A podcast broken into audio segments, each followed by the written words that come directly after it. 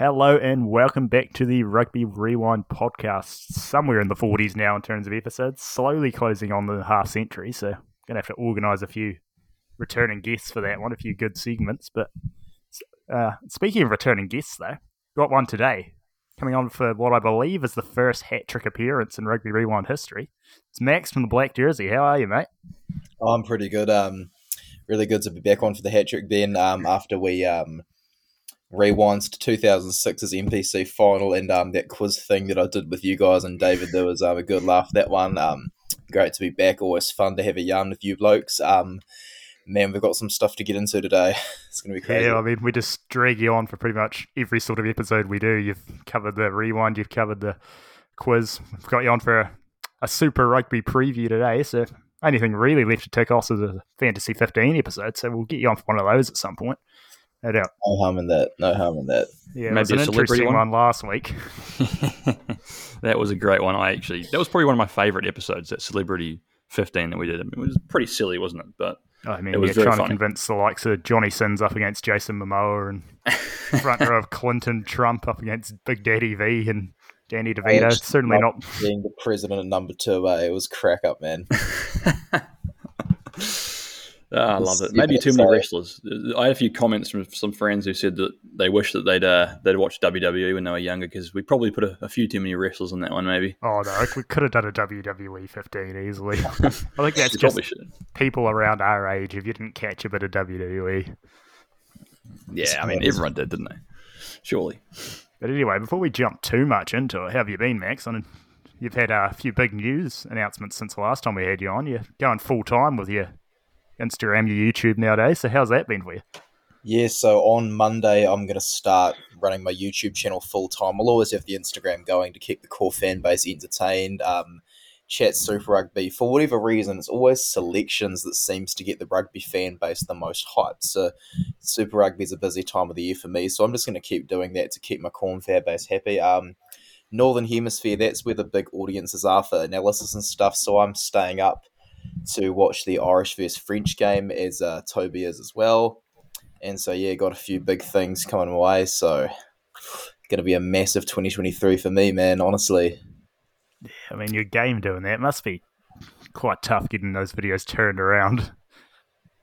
Yeah, it's a bit of a mish, that's for sure. Um, a lot of editing, a lot of editing. Sometimes, but, you know, if I can do all these YouTube videos, I think that um all these Super Rugby teams can give us some good entertainment. So um, I guess we'd better uh, discuss the major talking points that we got for every team.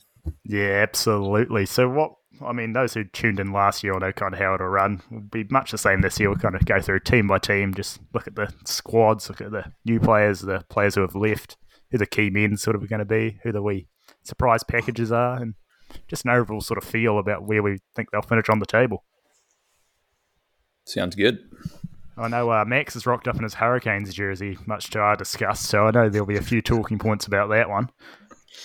Yeah, I what thought, um, I thought I'd better wear the uh, jersey of the team that had the most to say about because um, honestly, they've got some huge things coming their way. I mean, we've got a um, big signing in the form of Brett Cameron coming back from Japan. A lot of people were um, a bit grumpy when he got his first All Blacks test kit, but you know, I think he's um, scored a fair few points for Manawatu, considering he's played just 17 games. It'll be um, really good to see him back in. biggest loss for the Canes, though, I'm not sure. Um, what do you guys reckon of the biggest loss? Oh, tell you what, before we do the biggest loss, I reckon we can chat a bit more Cameron before that. We'll start with the biggest transfer because there's not heaps and heaps of transfers that have come in. And like you mentioned with Cameron, he's probably one of the more highlight worthy ones. Yeah. I mean, weird saying that, thinking a couple years ago he was a kind of token All Black just because he was from Canterbury and wore the 10 jersey, but now he's actually developed into quite a handy player, I reckon. Like you said, he's been good for the Turbos for the last year or two. Especially considering, I mean, the lack of front football he gets. It's, um... Yeah, the score ones the Turbos had put on him. Yeah. He was he was running the show for the Turbos. Not that that was really saying much on the on the uh, table, but he was definitely a standout for them. Yeah, um, he's pretty much running the cutter or pulling the strings. The only one who really looked semi competent in the back line, at least. Yeah, hundred percent. I mean, there's not other there's not that many other transfers to talk about for the Canes. I mean, I actually think that Daniel Sinkinson was a great pickup um, from Waikato.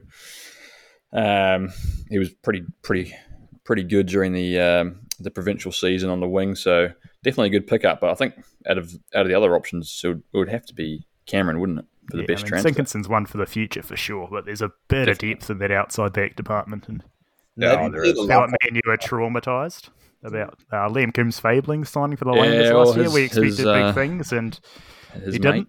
So Yeah, hoping, it's a shame. surely this Waikato winger can deliver something. Yeah, you'd have to think so, surely. Old uh, Peter Lakai is probably another highlight. Um, I was really impressed with him in the NPC top carrier, third on the tackle charts, nominated for um, Player of the Season, the Duane Monkley Medal. So he's uh, going to be a big shot for the future.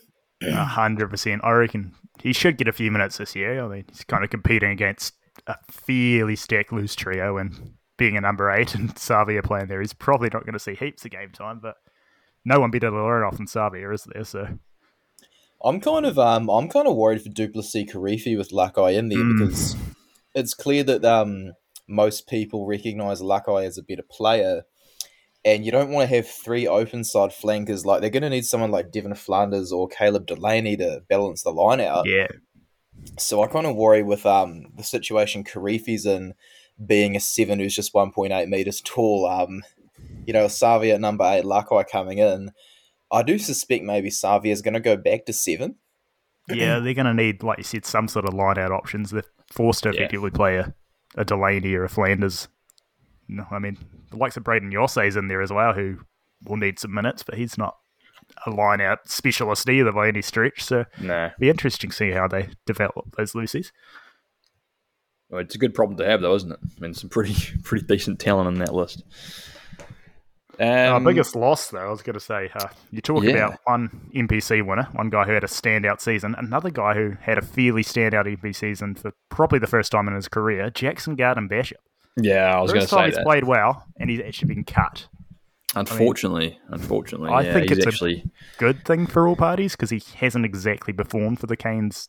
no, but I think well he's also past, but- he's also picked up a really good contract over in Japan, so it's good for him personally, I think. But uh, Oh, it's yeah, a shame because, like, yeah, it makes some yen. But unfortunately, he did actually have a great season in the in the provincial championship. So, bit of a shame. But um, I don't think it's the biggest loss. I, it's definitely No, I think there's a couple bigger ones, but there's some guys there's some big ones. off. Yeah, I actually think I know that Wes Goosen is probably my, my one of my opinion um, one of the most underrated players for the Canes in the last few years. I reckon he's a bit pretty pretty decent loss. I know they've got options on the wing. Um, obviously, Julian Savea. I know Max, you're a big fan of of Julian, but um, I think Goosen is a, is a loss. I think he's a decent loss. Yeah, I can't argue too much with that. He was a pretty versatile player too. He could play 15, both the wings, played in the midfield if he needed to. Like you Yeah. said, he always punched above his weight. So Guess it's time to wait for that uh, Springbok cap to come calling. Um, I mean, it's, it's not out of the question for him yet. He's still young enough to play a test for the Springboks, and um, with Mapimpi just continuing to keep going, um, are they going to shift one of their current blokes to the left wing, or are they just going to keep having um, whoever's fit to play at fourteen week in week out? yeah, It's they love their elusive little wingers on the right wing. I mean, Yeah. Kolbe, Gio Aplon in the past, Kurt-Lee Arendse, Wes Goosen kind of fits that mold. So you never know. He genuinely does. Um, forward to watch, definitely Lakai. Back to watch. Um, even though Brett Cameron's a big talking point, probably the um, best picker they got. Um, I was watching a bit of the preseason between the Hurricanes and the Blues, and Aidan Morgan was starting ahead of Cameron. Like, um, after watching the NPC, I do still believe he's got the inside running as the future All Black number ten. So I'm Yep. going to keep my eyes on him. Yeah, I've talked about Aidan Morgan on this pod before, and I think the one thing he needs to improve is his goal kicking. Doesn't really matter when Jordie Barrett's in the frame, but his running game is just it's electric. Like every time he gets his hands on the ball, he looks like he could open something up. For, Oh, I so think, I think there's a um, big future. I think Max, you nailed your lineup on your Instagram. I mean, having Barrett in the midfield with Love and Morgan, that uh, you know, obviously um, fifteen and ten respectively. That's a that's a pretty impressive lineup, isn't it? I mean, in terms of There running another talent. 15, I think, uh, one to keep an eye on too. And maybe it's because I'm a token Southlander, as are you, Toby, but Josh Moorby. Moorby. Yeah, He was good last year. He certainly He was. Good on on the him. wing, eh? He's um, a player you can't leave out considering he was the top try scorer for them last year. So I'm really hoping they can um, keep him around on the wing, eh? Um, Definitely. because man, those Hurricanes I've got a lot of like future talent. I just think the one thing they're missing is like a world class specialist head coach. Like Jason Holland seems to favour himself more as an assistant, eh? Yeah, I Mm. mean, I can back that. They, you look at some of the coaching setups the rest of the teams have got, and they're fairly household names. Holland's, I mean, he's a good coach. Definitely been there, done that, but it's probably not quite that upper echelon. Hmm. Placing for the Canes, um, Oh, before we weird- talk placing, there is one more back I wanted to mention. I know a few people will be chomping at the bit to hear this guy's name because he went on the uh, All Blacks 15 tour last year. Cam Roigard. What are your thoughts on him? Yeah, I think uh, he's one for the future, mate. TJ Perenara's, you know, obviously he's getting on now um, a wee bit, and I think that Roigard's going to get some serious game time this year. What do you What do you think? I mean, if yeah, we I'd could like some- to see it. sorry, sorry, keep talking. Sorry, keep talking. Oh, you go for it, Max. Well, with Roigard playing for the All Blacks 15, it's clear that the test um, scene as on his radar for the future. Like, if we'd have something like Fakatava at 9, Morgan at 10, then with Love and Roigard both coming off the bench, imagine like the club level cohesion Roigard and um, Love are Yeah. going to have with Love covering 10 and 15 from the bench. It's going to be bloody beautiful. I agree. Yeah, like I'm a big fan of that. And like Toby mentioned, with Perenara kind of aging, and Roigard's a pretty similar mold to Perenara, really. Both big, strong bodies in at nine who, yeah, if they're running the ball, they're not going to be easily stopped, which not many nines you can say that about. So, Do you think this could be? Um, do you think this could be Perenara's potentially? I'm not sure what his contract is, but could it be his last season maybe for the Canes? Would he go overseas? There's going to Maybe. be a lot of All Blacks leaving at the end of this year. I wouldn't be surprised to see him be one of them, but Yeah. What I do you reckon, mean, Max? Maybe we'll see him go off to a different country that's not Japan. Like, from what I've heard, his wife and daughter didn't really like it there. So, Yeah. I Okay. mean, maybe he'll just go straight to retirement. Um, I- I'm not sure. Maybe he'll just be one of those players that sticks around in New Zealand forever, keeps battling away at club level, even though he's no longer in the test scene. I don't know. Yeah. I kind of see that with him. He just he seems like he likes his footy and would be happy to kind of stick around at NPC level. Like, well, he did that with Wellington last year, and he didn't seem to put up any complaints, and he played really well for them. So, Always a funny Okay. one with um, Perenara. anyway, I was thinking maybe we'll leave the uh, overall prediction to the end, and we'll just do a big like kind of table run through. Yeah, that'd be good. Yeah, I reckon. 'Cause otherwise, I'm going to lose track. I don't know about you guys. No worries. Should we swap to a? Um, do you want to stay with the New Zealand theme, or do you want Up to to go you, Toby. across the ditch? Take Should us we to go where you want across to the take ditch? us. Should we go across the ditch and do an Aussie team, eh? Of course, the token Aussie brings us there. And let me guess, it's going to come Perth, on, come we? on. We're not going to Perth yet. I think we should go um, to Melbourne, to the Rebels. Oh, Um, jeepers. and I think- second segment on these guys at yeah, most. yeah. Some some um, some signings to say to say the least. Not sure if they're the best signings, but there are some signings. There's literally Um, one signing that I looked at. I'm like, yep, good. The rest I'm like, shake I think-. I think Sam Talakai is pretty good. Um, I think he's definitely a signing that's that's worth whatever they paid for him, um, and maybe Alex Murphy as well from the Reds. But a, a lot of the other signings they've they've got are from club level or um, or from over in second nations or second tier nations. So we'll see. But I think Sam Talakai is the pick of the bunch for me for the for the I best mean, signing. I feel like Max and I might be on the same wavelength here, so I'll let you take it, Max. Who's I don't have anything good to say about the Rebels, man. I'm just gonna leave it at that. Like, um, Monty Ioane, maybe he's a pretty good pickup. I mean, um, he was my one three. one positive. He has looked class for Italy for a few years Yeah. now. I don't know if he'll Oh perform at yeah, Super Rugby or not, because I don't That's know what I was if gonna say. frankly he'll get the chances with the sort of players the Rebels have and the rest of the team. But he's a good player. There Yeah. are some solid picks. Like, I mean, they got Cabous Eloff, they got um, Pone Fa'amausili, they got Stacey Ili, Andrew Kellaway, uh, Reese Hodge, Moses Sorovi. But I mean, do the Rebels seriously have the depth to do any better than bottom of the table? Players I like mean- Hodge and Kellaway, they just if I was them, they need to be at a, bit- a better team. Especially Kellaway, he's he's class. Um, well, especially internationally, he's class. He needs to be at like the Brumbies or Waratahs, maybe. I think. Yeah, mate, Yeah. for sure. Like, um, I mean- playing in a club like that does them real disservice if you if you're being completely honest, doesn't it? Yeah, Yeah, but they do well to get into the national setup when, I mean, they don't get a chance to shine at Super Rugby very often. No, they no. have cut some. Oh, I don't want to say dead wood because, to be honest, they'd still slot into the starting 15 of the Rebels at this rate. But they're players who haven't looked their best last season. That's Matt To'omua, Joe Powell, and one of Toby's favourites, Michael Wells. They've all left for greener Well, I- pastures. I was going to say I actually think Michael Wells was pretty good last season, but Matt Yeah, To'omua, He's a a- solid operator, but Yeah. To'omua is he's as good as he has been. He wasn't at his best Ah, last look, year. he, let's just say he was probably due for a Jap- Japanese stint, and that's exactly what he's doing. So fair play to him. Yeah, a couple Um, other players, uh, like Max mentioned, the uh, Eloff. I think all their props are actually fairly solid. Like, Yeah. I mean, Farmer Famasile, Eloff, Matt Gibbon. There's a few knocking on the door of the Wallabies setup. That's about the one sort of positive of the side. Is Hey, you know what? Their biggest weakness, in my opinion, is is got to be number ten because if you if you remember back to last season, Carter Gordon, who was sort of their rookie signing at number ten, man, he had some shocking games to start with in the season, unfortunately. But they haven't got a lot of depth. well. Not- yeah, yeah, there's, it's a um, name like Carter, but it certainly doesn't live up to that name.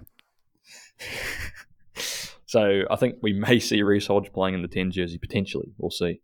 Um, Yeah, wouldn't be With Kellaway being surprised. able to cover 15, it's possible, you know. Um, yeah, they've already got Ioane on the wing. Um, maybe someone like Ray New could feature at wing. I don't know. Yeah, I'll tell you, he's a uh, Glenn Vaihu. I don't know if you know much about him, but I caught a few of his games last year. He's still only 20, 21, but he looks like he's got a bit of something about him. He's a bright spark. okay. Defense a bit weak, but it, with ball in hand, he's got a bit of something about him, which is more than a few of the Rebels players can say. So if he does get a chance, keep an eye out for him. Guess he's the back to watch then, but a forward to Yeah. watch. It's really hard to pick, eh? Like, um, maybe maybe we'll go for like Richard Hardwick since he's been capped for Namibia. I don't know. Yeah, that's an interesting one, eh? Uh, I I reckon love Matt that. Gibbons pretty good. Uh, well, he's not the best in the world, but I think Matt Gibbons not a bad option up the front. But yeah, it's, it's hard on this one actually. Tell you what, I think there's a lot of players I'd probably feature on my battlers page in five, ten years' time. Just hard grafters. They're not going to set the world alight, but the likes of Hardwick, Gibbon, Trevor Hosea is a favourite of mine. Just guys who He's good. they won't let you down, but they're probably not going to push the Well, Rebels about too high Rob up. Leota is pretty pretty strong. I mean, he's, he's got He is Wallaby good, to be caps. fair. Yeah, he's Yeah. got Leota caps. is probably their best forward, I'd say. I'd argue he's Um, one of their key players, to be fair. But I think, um, yeah, I mean, back to watch. I think we've recovered that. Maybe obviously Andrew Kellaway's on there if he can actually perform at the club level, which he doesn't. He hasn't been really um, to the best of his ability. But yeah, we'll see. I mean, the, uh, what says the most about the Rebels is the fact I think I forgot to put in a key player for them altogether, so that probably tells you all you need to know. If I had to gotta go off the top of my head, it's probably Leota or Kellaway, but Yeah, Let's yeah, give it to Kellaway, eh? Just save Yeah. us, David. Yeah. yeah, it has to be. hard Right. Pick. we'll, we'll do the overall table at the end. But it, yeah, Rebels fans, you probably don't want to stick around too much for that. But anyway, uh, back to New Zealand. Oh, I suppose, yeah, we'll go back to New Zealand, I reckon. We'll Let's get them it. over and done with the Crusaders. yeah, Probably okay. not going to be too much exciting things to talk about them, but what are your guys' thoughts on them? Well, they are um, a team that just, for whatever reason, Razor's theology behind coaching that team has just been constant reinvention, and looks like they're doing it again. Um, I think the best signing would probably have to be Christian Lio-Willie at number eight. Oh, I've got some notes on him. Oh, They've lacked a proper number eight for quite a while since Rito left. I mean, Cullen Grace doesn't really have the bulk for it. Ethan Blackadder, he's not tall enough to be a six. He doesn't have a low center of gravity to be a seven. He doesn't have the hard carrying to be an eight. I think with Lio-Willie in the mix, um, they'll solve a few problems with um, just the venom they need to get some go forward um, against teams like the Blues, who are obviously going to run rings around you with the likes of Dalton Papali'i. So Christian Lio-Willie, um, I'll probably give him the best signing in the um, forward to watch titles, eh? yeah, I think he's going to be one the Highlanders will regret letting go. Kind of, Yeah. I don't know if you guys remember TJ Ioane from oh, five, ten years ago now, but he kind of reminds me of that. Just an electric ball carrier, just doesn't go backwards. I reckon he could be that sort of player if he sticks around. And the Crusaders, like you've said, they just produce players out of nowhere every season, so he'll just be on that conveyor belt, and before you know it, he'll probably be in the All Black setup. Pretty No, I much. think- um, yeah. I reckon he can make the team for sure. He, he's still 24. I mean, like, it's not out of reach. I mean, he made the All Black 15 last year, so clearly national selectors have got a wee side eye on him to see what he can do. And that's after I think what, um, one or two games for the Highlanders. Yeah, Yeah, I think that is spot on. It's um, that's definitely the best shout for forward. I mean, I was going to spice it up a little bit for best signing. I actually was going to suggest Melani Nanai. I think he was his class back in the day. I'm not sure because I haven't watched too many of his games over in England because he was over in Worcester. But um, if he can still handle, you know, pr- produce the same form he did when he was back at the Blues, I reckon he's not a bad signing either. If um, if they need some more wing coverage, Yeah, I've got a couple other guys on. I mean, sort of similar note to Leo Willie Taha Kemara. I reckon he's one for the future. But a bit of a good pickup from Waikato, so get him out of the grass. And Willi Heinz, he's yeah, not classic. the best player in the world, but he'll add that experience, especially with Bryn Hall leaving. I mean, he's been capped for England, so clearly he's a handy enough player. So Good for the culture even if it's as just well. to give the likes of um, Noah Hotham some advice off the park, that'll be a good job for him. So Willi Heinz will do the job. Yeah, I'm not sure if um, Hotham and Kemara are going to get much game time, but long No, I term, don't I've think some so. high hopes for them. Like, um, considering those two played at high school together as the 9-10 combo, um, I'm, I reckon they're in for a shout to be the All Blacks' third choice 9-10 combo for 2027, and um, Yeah, I think that's around the period we'll see. them. later in the line. Eh? Yep. I mean, if if Kemara can make the um, Crusaders up to five games of the NPC, he's clearly got some promise. Like, um, I received all these DMs about oh Taha Kemara. I'm like, who? So I went back, watched some of Waikato's games I hadn't seen. I was like, oh, he's actually not too bad, but um, maybe he'll just have to wait one more season as the Chiefs have blocked it off for him with Gatland, Ioane, and Reihana in there. But clearly, he's um, he's just keen to learn from the best, eh? Yeah, he's still very raw, but like like you said, he seems like he's eager to up his game. So I think he's one to keep an eye on. On the opposite end of the spectrum, though, biggest loss is surely only one name that stands out for you guys. Yeah. George Bridge. Yep. Oh, Yep. I'll tell you what, maybe there's two then. Pablo Matera will be what Pablo Ben's Matera is my guy. Bridge, though, yeah, you're right. Bridge is a Crusaders servant through and through. I don't think Yeah. they'll miss him heaps on the field, but off the field they certainly will because, well, he's a Crusaders Legion, didn't he? What about Bryn Hall?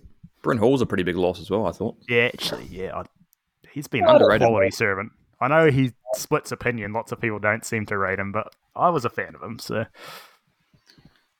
Guess we'll just do the whole um, agree to disagree thing, eh? Like, yeah, um, I, like I said, he's a player who splits opinion. He's he, probably he is. He his really best is. days are probably behind him, so it's probably good he went and made some coin while he could. But like he, I was he's actually- actually, 30 as well. Like he does have to um think of his family and stuff. He, Yeah. he made the right choice, didn't he? I mean, with Heinz back in the mix. Hotham's still got experience to learn off, so I think they're all good for nine. But um, Matera going away from the loose forwards, well, no wonder Lio-Willie's back in the mix, and um, Yes. he's playing for a new Super Rugby team. it's no surprise Matera's gone. It's probably realistically only going to be a season, but Yeah. I they'll still miss him.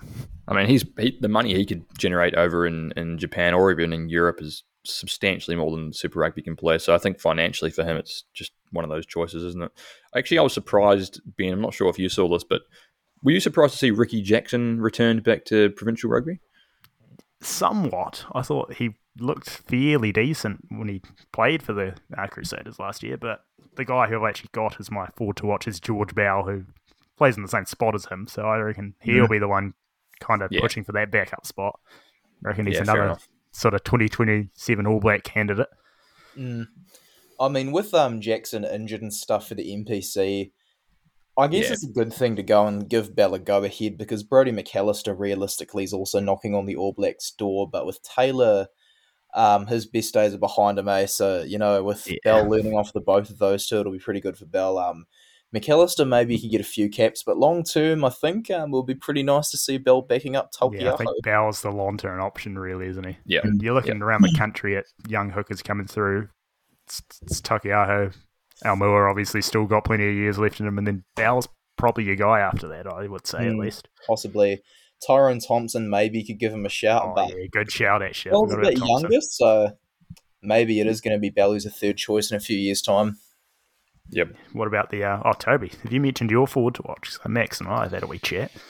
Yeah, I mean, there's some pretty good choices. I think George Bell's a good call. Um, but, I mean, if we're talking about just tried and true Crusaders stalwart, Sam Whitelock, I mean, he's obviously his best years behind him, but he's still just a leader in the in the team. And I think that's just invaluable for this team. And someone like Sam White, like even Scott Barrett, Ethan Black, out of those guys, they strike me as obviously Sam White, like mostly, but they strike me as fantastic leaders, and, and that's uh, essentially what the Crusaders is built on. These strong leaders that are in the forwards, and that's exactly what Sam White is. So he's not one to watch necessarily, but he's he's there and he's incredibly important. So he's the sort of player you we won't do anything highlight worthy, but if you go back and just watch him and no one else, you realise actually everything he's doing is exactly what he needs to be doing to yeah exactly get the best out of his team. So just fantastic that bloke. Honestly, um, he's going to leave a massive hole in New Zealand rugby when he retires. Eh? Um, yeah, he's the only player from the 2011 team that I first started watching that's still around. So yeah, I have a wee soft spot for the bloke. Eh? Yeah, he's bloody good. Bloody good. I mean, backs I've already talked. My Noah Hotham, I think's the guy to watch. Macca Springer maybe in a few years too, but yeah, that's my two. What about you, fellas? I mean, I could probably agree with Ben on those. Uh, Macca Springer probably future All Black. Noah Hotham, Taha Kemara, they just need a few more years, but they'll be good for their um, long term.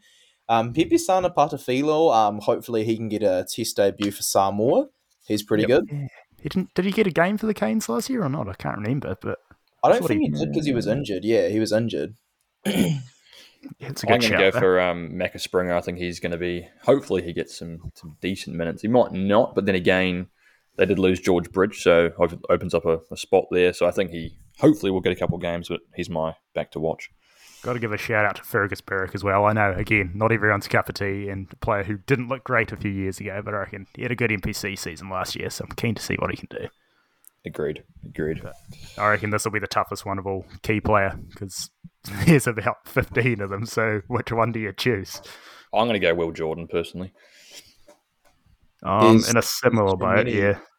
I'll just say um, I'll just say Havili for the sake of um, saying Havili because he's a great link between the 15 and the 10. Um, he just gives the members of his spine some confidence that they don't have to micromanage everything because he's there to help them out. I mean, they need that um, strong defender who's also got a kicking game because with Mo'unga having such a huge target on his back, they just need that bloke to relieve the pressure, eh?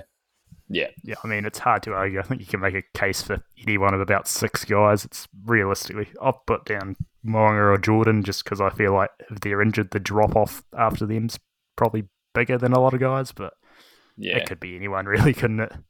It's actually there's just so many class players on that side. It's just getting ridiculous. I mean, with someone like Dominic Gardiner making the All Blacks 15, it's just starting to scare me. Like, yeah, how endless this conveyor belt's getting. That I know where do these guys even come from? But they often sign people that aren't that great for other provincial areas or other mm. teams, but they've just become really good at the Crusaders. So it's getting promoted straight from the academy, eh? Yeah, it's very very impressive. Must be back to you, Max. Which team you want to run through next? Um, I think I'm pretty keen to run through Moana. Um, they've only got one signing, so I think we'll be able to um talk a fair bit about the cohesion in that club. Um, I'm unsure as to how um his surname's pronounced, but his first name's Miracle. He's come from the Samoa Sevens team. Um, pretty tall bloke at six seven. Um, obviously he's got a fair bit of bulk. Um, I'm not 100% sure if they're going to use him as a lock or a six, but with um the fact that we might see Fine Nisi play number eight, um, I'm kind of like 50 50 about what they're going to do with the six. I mean, they do have um, players like Jack Lamb, they've got um, Solomoni Funaki at seven, they've got um, Alamanda Motuga at seven, but I mean, how exactly are they going to balance that loose forward trio with Henry Time Stow is gone is a big question to me. So yeah, it's a I'm humongous hole. Going to play. Mm. I mean, you've ran through that as well as any of us could. Like you said, there's plenty of options. I thought Lamb would have got a lot more game time last year than he did, but maybe he will this year. Funaki's definitely going to start somewhere. He was one of their go-to guys, but yeah, there's still a few positions up for grabs in there in that loose trio at least. Definitely, it's um, it's going to be a huge um, a huge uh, head scratcher for Aaron Mauger, I think um, he'll have a lot of um big choices to make. I mean, with um, with uh Josh Kaifa back in Hawke's Bay, with um Nico Jones not there either. I mean, at least things are settled a little bit with um, but with Inisi, with um, Curry even. Yeah, Curry's a handy option too. Actually, yeah. I don't know. Got options there. I mean, and uh, like you said, that miracle, uh, Fai Liangi, I'm going to say, but they must have shown something because um, I was reading a wee article on him, and the coaches didn't intend on signing anyone. It was at the some World's Rugby Talent Combine they saw him there. They just went along Hmm. to have a look, and he did enough, obviously, to change Aaron Mauger's mind. So he must have a bit of something about him. Mm. Yeah, I mean, just um, he's not the crazy like heaviest dude either. Like um, at 103, he's not huge for a lock. Like No, you got to use him in the I'm Lucy's, still surely. really, really confused as to where exactly he's going to play. You know, Well, he's only really played sevens. I haven't seen him play much sevens at all, for that matter. But I have never seen him play 15. So Hmm. yeah, it'll be interesting.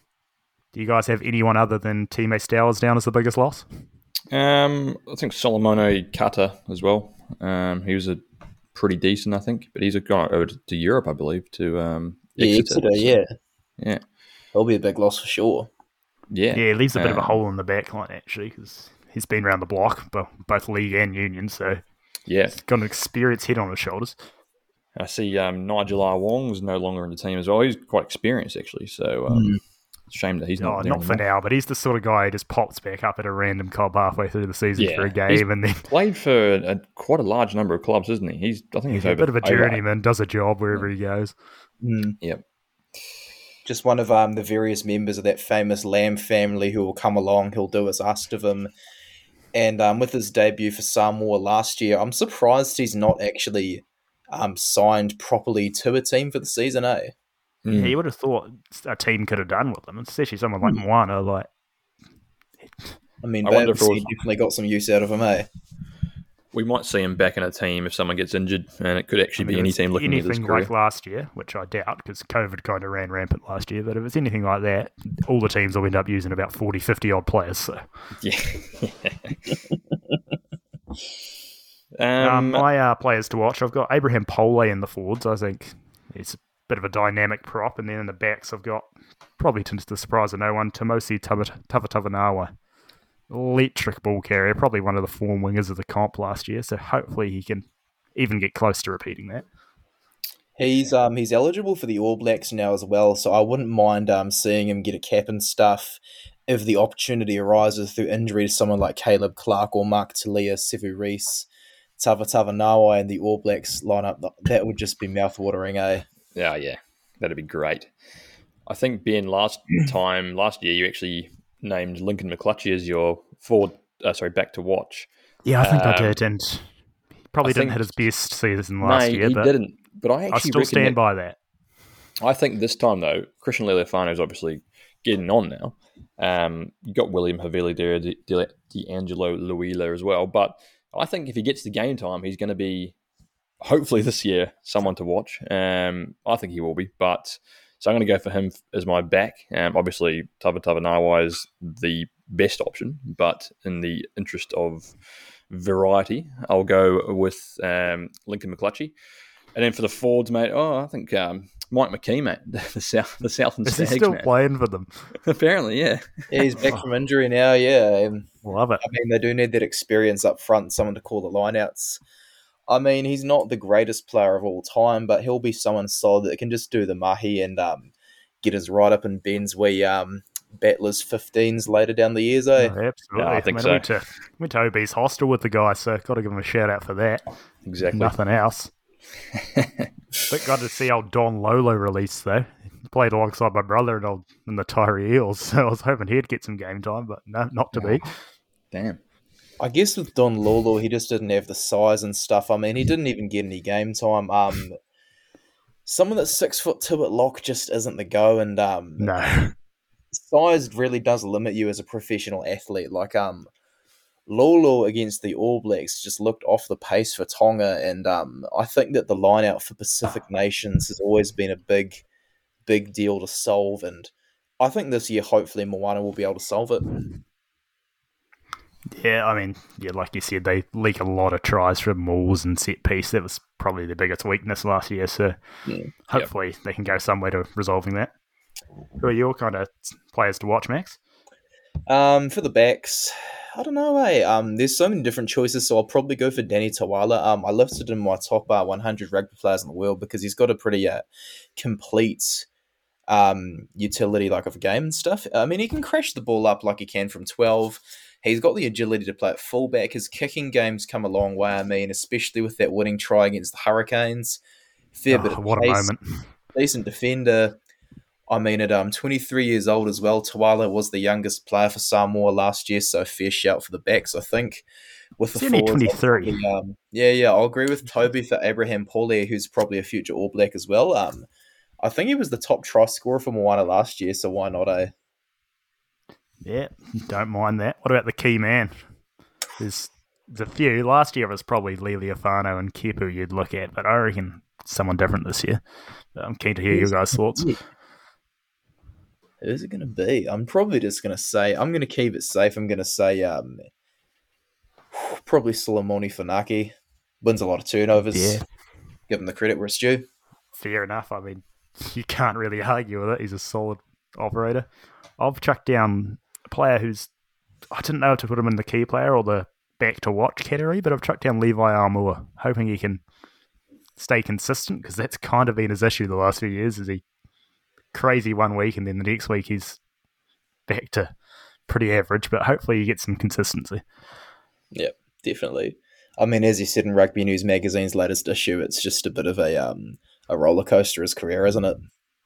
Yeah, I mean, it's finally seeming like he's got a solid, well, home, I suppose, now in terms of club. Mm. He's one another one who's kind of knocking on that All Black selection. Yeah. No, I was actually going to agree with that, Ben, as well. Aumua for for player, well, probably the player to watch. Um, so yeah, I would agree with that. Righto, where are we travelling to next then, Toby?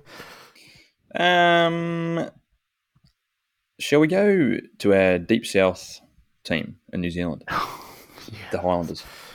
I'm keen to hear from a non-Highlanders fan, to be honest, because yeah, this is some painful reading for a lot of this. I mean, yeah, there's some interesting signings. Um, well, yeah, two interesting signings, I would suggest. Um, definitely some losses. Definitely some losses. But Should we start with the signings then? yeah, should we start with the signings? I think personally, I mean, Freddie Burns and Martin Bogado are your two sort of attention grabbing international signings. Obviously, Freddie Burns, incredibly experienced, number 10 from Leicester. Martin Bogado's a. He's, he's Argentinian, isn't he? Yeah, he's a, it's very young, Yeah, not made capped for the, the um, all team made yet, the but team team last year, but didn't get any game time. Um, going to Yeah. be interesting to see where he goes. Um, I'm suspecting he'll probably go on the wing just because um they'll want to keep some consistency. But yeah, I he's mean, played on the wing for let's um, say- Bayonne over in France, albeit only for about five or six games. He's, he's still very raw, but he looks like he's got a bit of something there from what I've seen. But I tell you what, I'm actually hesitant in choosing Freddie Burns or Martin Bogado as the key, the, the best new signings because, as we know, with internationals at the Highlanders in the past, historically, they haven't been very good. So, I mean, yeah, look at the Argentine and the uh, Englishman we've had in the past. They've not been flash. so I'm actually going to go with Jonah Lowe. I think he's probably the top signing for me. And there's other options, obviously, but Jonah Lowe is going to slot in, I think. And I think he played today or yesterday in a preseason game and scored a couple. So, I bet Max Um, will agree with you on that one, being a Chiefs fan. yeah, mate, I was gutted to lose him from the Chiefs and stuff. Um, Jonah Lowe, I think, was probably pretty close to making the All Blacks around late 2020, early 2021. He just um didn't quite make it there because he opted to stay on the wing rather than move to centre. At the time, like I wasn't too confident in Quinn Tupaea yet, as I said, but Lowe remained on the wing. Tupaea shifted to 12, and the rest is kind of history, eh? Yeah. That's a good Oh, shout. I, I think mean, my- um, Signings you- have got yeah, already been Ben? talked about. So, my apologies. no, no, I'm good. You're Runs going with quicker. Martin Bogado, weren't you? That was your choice. Uh, I was- I mean, I've probably gone Freddie Burns, so know more about him. He's, even if he doesn't deliver on the field, if he can mentor Cam Miller, because Cam Miller has got a big future. So, Yeah, yeah. At He's the very a- least, hopefully he does that. Been and what a lot about of talking about Cam Miller, eh? Got a lot of promise, that boy. definitely, Well, I mean, definitely. He is a sniper off the tee, if nothing else. He certainly is. Now, what about biggest loss? I don't reckon there's any huge, huge losses personally. I reckon Oh. Lio-Willie's probably the biggest purely for his potential, but the likes of Coltman, he's gone for good now, and he was With kind of past his and the best anyway. with those three guys gone, I mean, they were pretty old and stuff, but as former All Blacks, you do have to say those three were the big losses. I don't think any of the other losses really will damage the team at all. I think they chopped off a lot of dead wood. Like Liam Coombes-Fabling, Freedom Vahaakolo, they looked completely off the pace at Super Rugby. Um, I'm not sure how to pronounce his surname, but there's a Southland winger who wasn't that good either. Um, Solomon Alaimalo was good Oh, for his yeah. mental health that he's gone back to the Chiefs. He um, didn't seem like he was having the best of times down south. Sio Tomkinson off to Wales. Um, that's quite nice considering all the um, head high incidents he's been involved Yeah, with. great. Well, had potential to be a great player, but he just Mm. he just couldn't quite get it right in New Zealand Yeah. at least. But it seems like he's doing it right over in Wales at least so far. Mm. As is Michael Collins, another former Kiwi. Yeah. What about um, Manaaki Selby-Rickit? That's a reasonable loss, I would have thought. Um, Actually, yeah, it's kind of one of those things where if you don't have anything nice to say, you don't say it. You know, like um, I don't think it's good to bring up his um his conviction and stuff. It's just uh Yeah, I agree. probably not something the children will want to hear. Eh? yeah. If you're focusing purely on a rugby standpoint, then he was a fairly handy player. But the Highlanders have got a few locks they can bring in. I mean, Parkinson will be back from injury. Josh Dixon's good. Fabian Holland, no surprises. He's my forward to watch, and he's the future. So I reckon they'll be all right. Yeah, I'm really excited to see what Holland can do long term. I mean, um, aside from the fact that he learned English off Justin Marshall's commentary, I think everything's going to be all right with him. He's um, a big bloke with a lot of potential, and um, I do think that he's indeed a future All Black. Um, the ceiling's unlimited for him, and I kind of um, what everything, what everyone said, sorry said about Parkinson in like 2019 or so. I'm pretty much going to copy and paste those comments over to Fabian Hollands because injury pretty much just wrecked Parkinson, eh, guys? Yeah. Yeah, I mean, yeah, that's a fairly accurate way to put it, really. Everyone was raving about Parkinson, and hopefully the same thing doesn't go and happen to Holland. I mean, Parkinson could still go injury free and be a chance at higher honours, but Mm, it's probably younger guys knocking at the door now. definitely, yeah. It's just um, one of those really unfortunate cases of right player, wrong time, eh? Yeah, absolutely. You got any other forwards to watch either of you two? Forwards to watch, I'll probably go with um, I'll probably go with Nikora Broughton from um, Bay of Plenty. He played for the um, Barbarians under twenties last year. Made a few highlights with them. Solid number eight off the back of the scrum. Not the um, tallest for operating a line out, but I mean he's going to become a solid Super Rugby player for sure.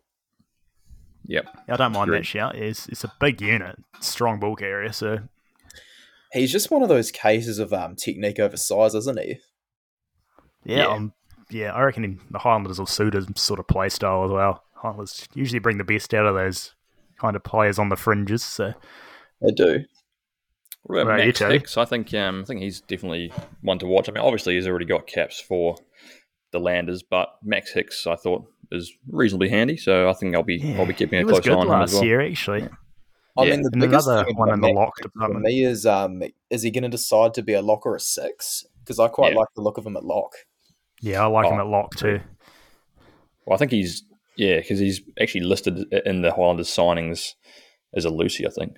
Um, I don't think he's part of their locking technically, but he hopefully he plays there.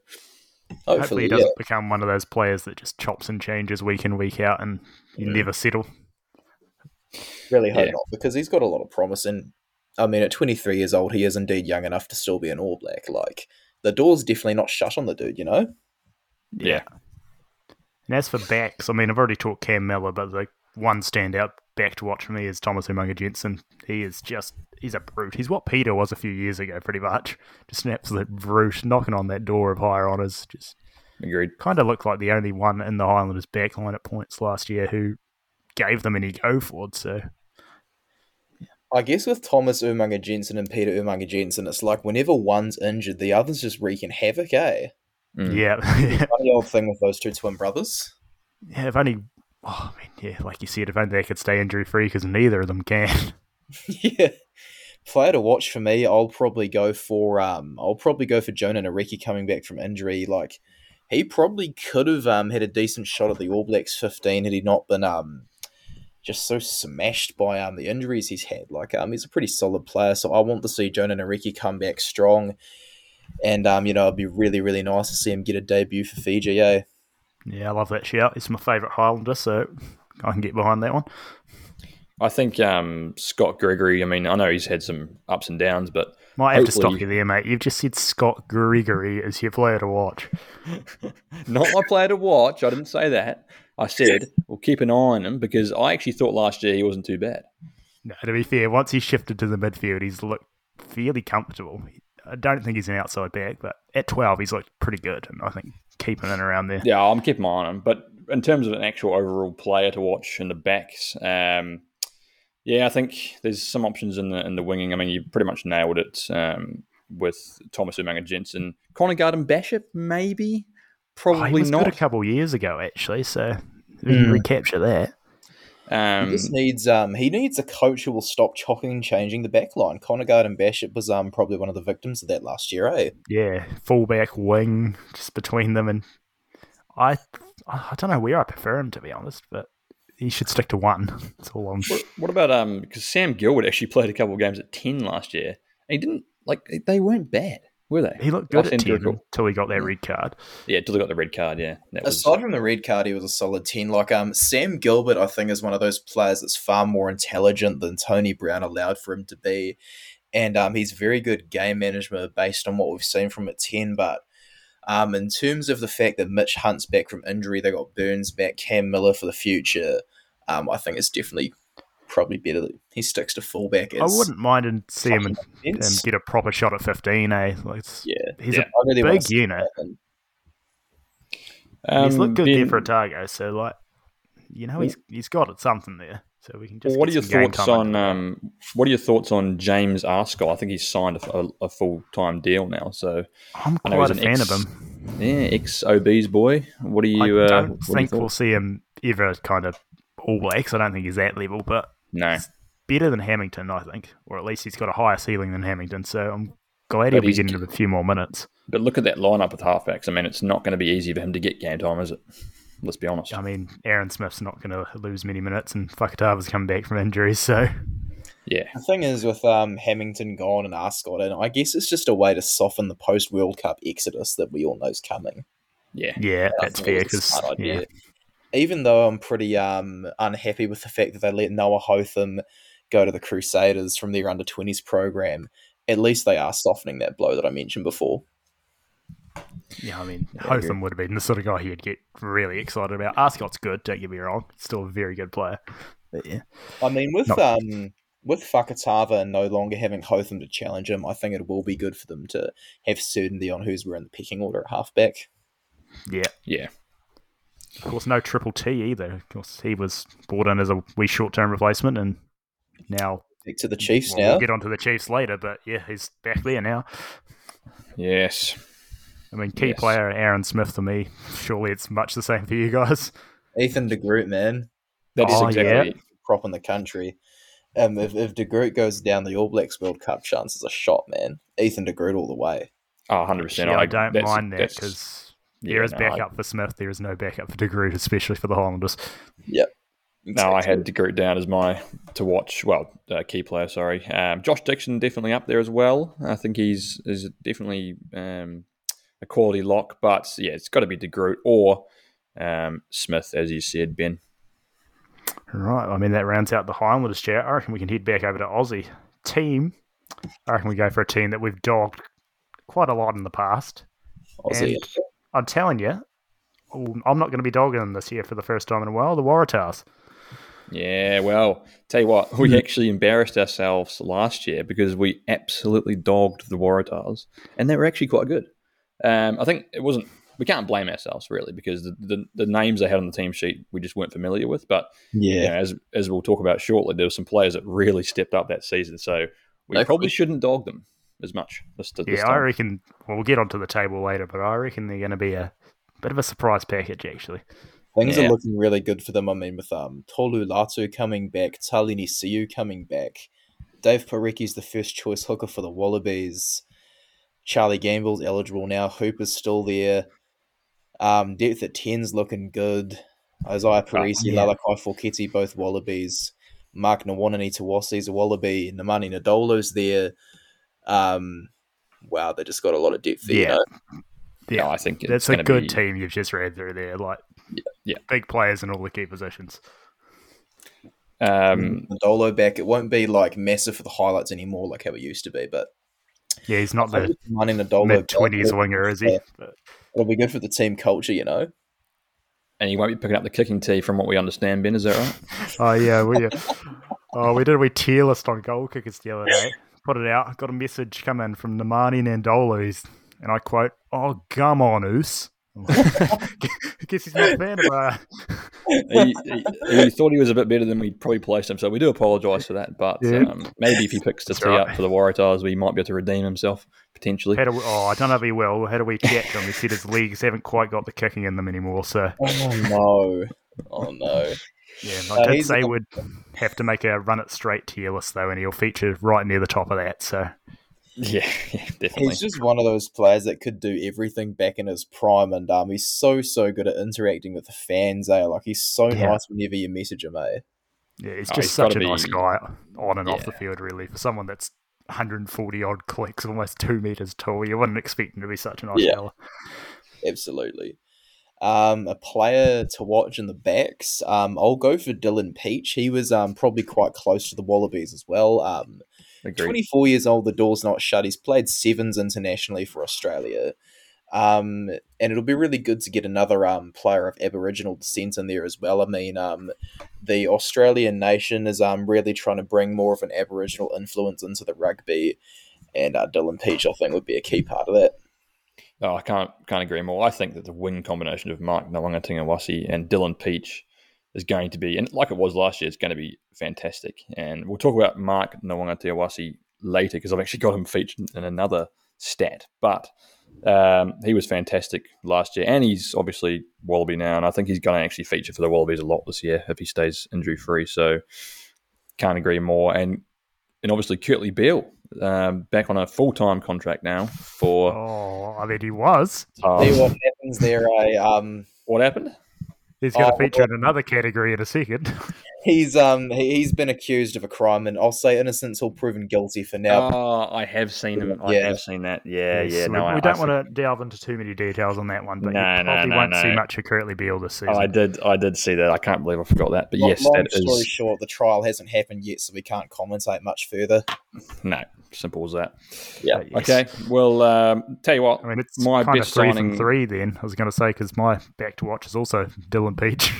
Oh, there you go. I've also There got you go. uh, the centre pairing of Foketi and Perese down because I personally think it's one of the best in the competition, which might be a big statement, but I reckon Yeah.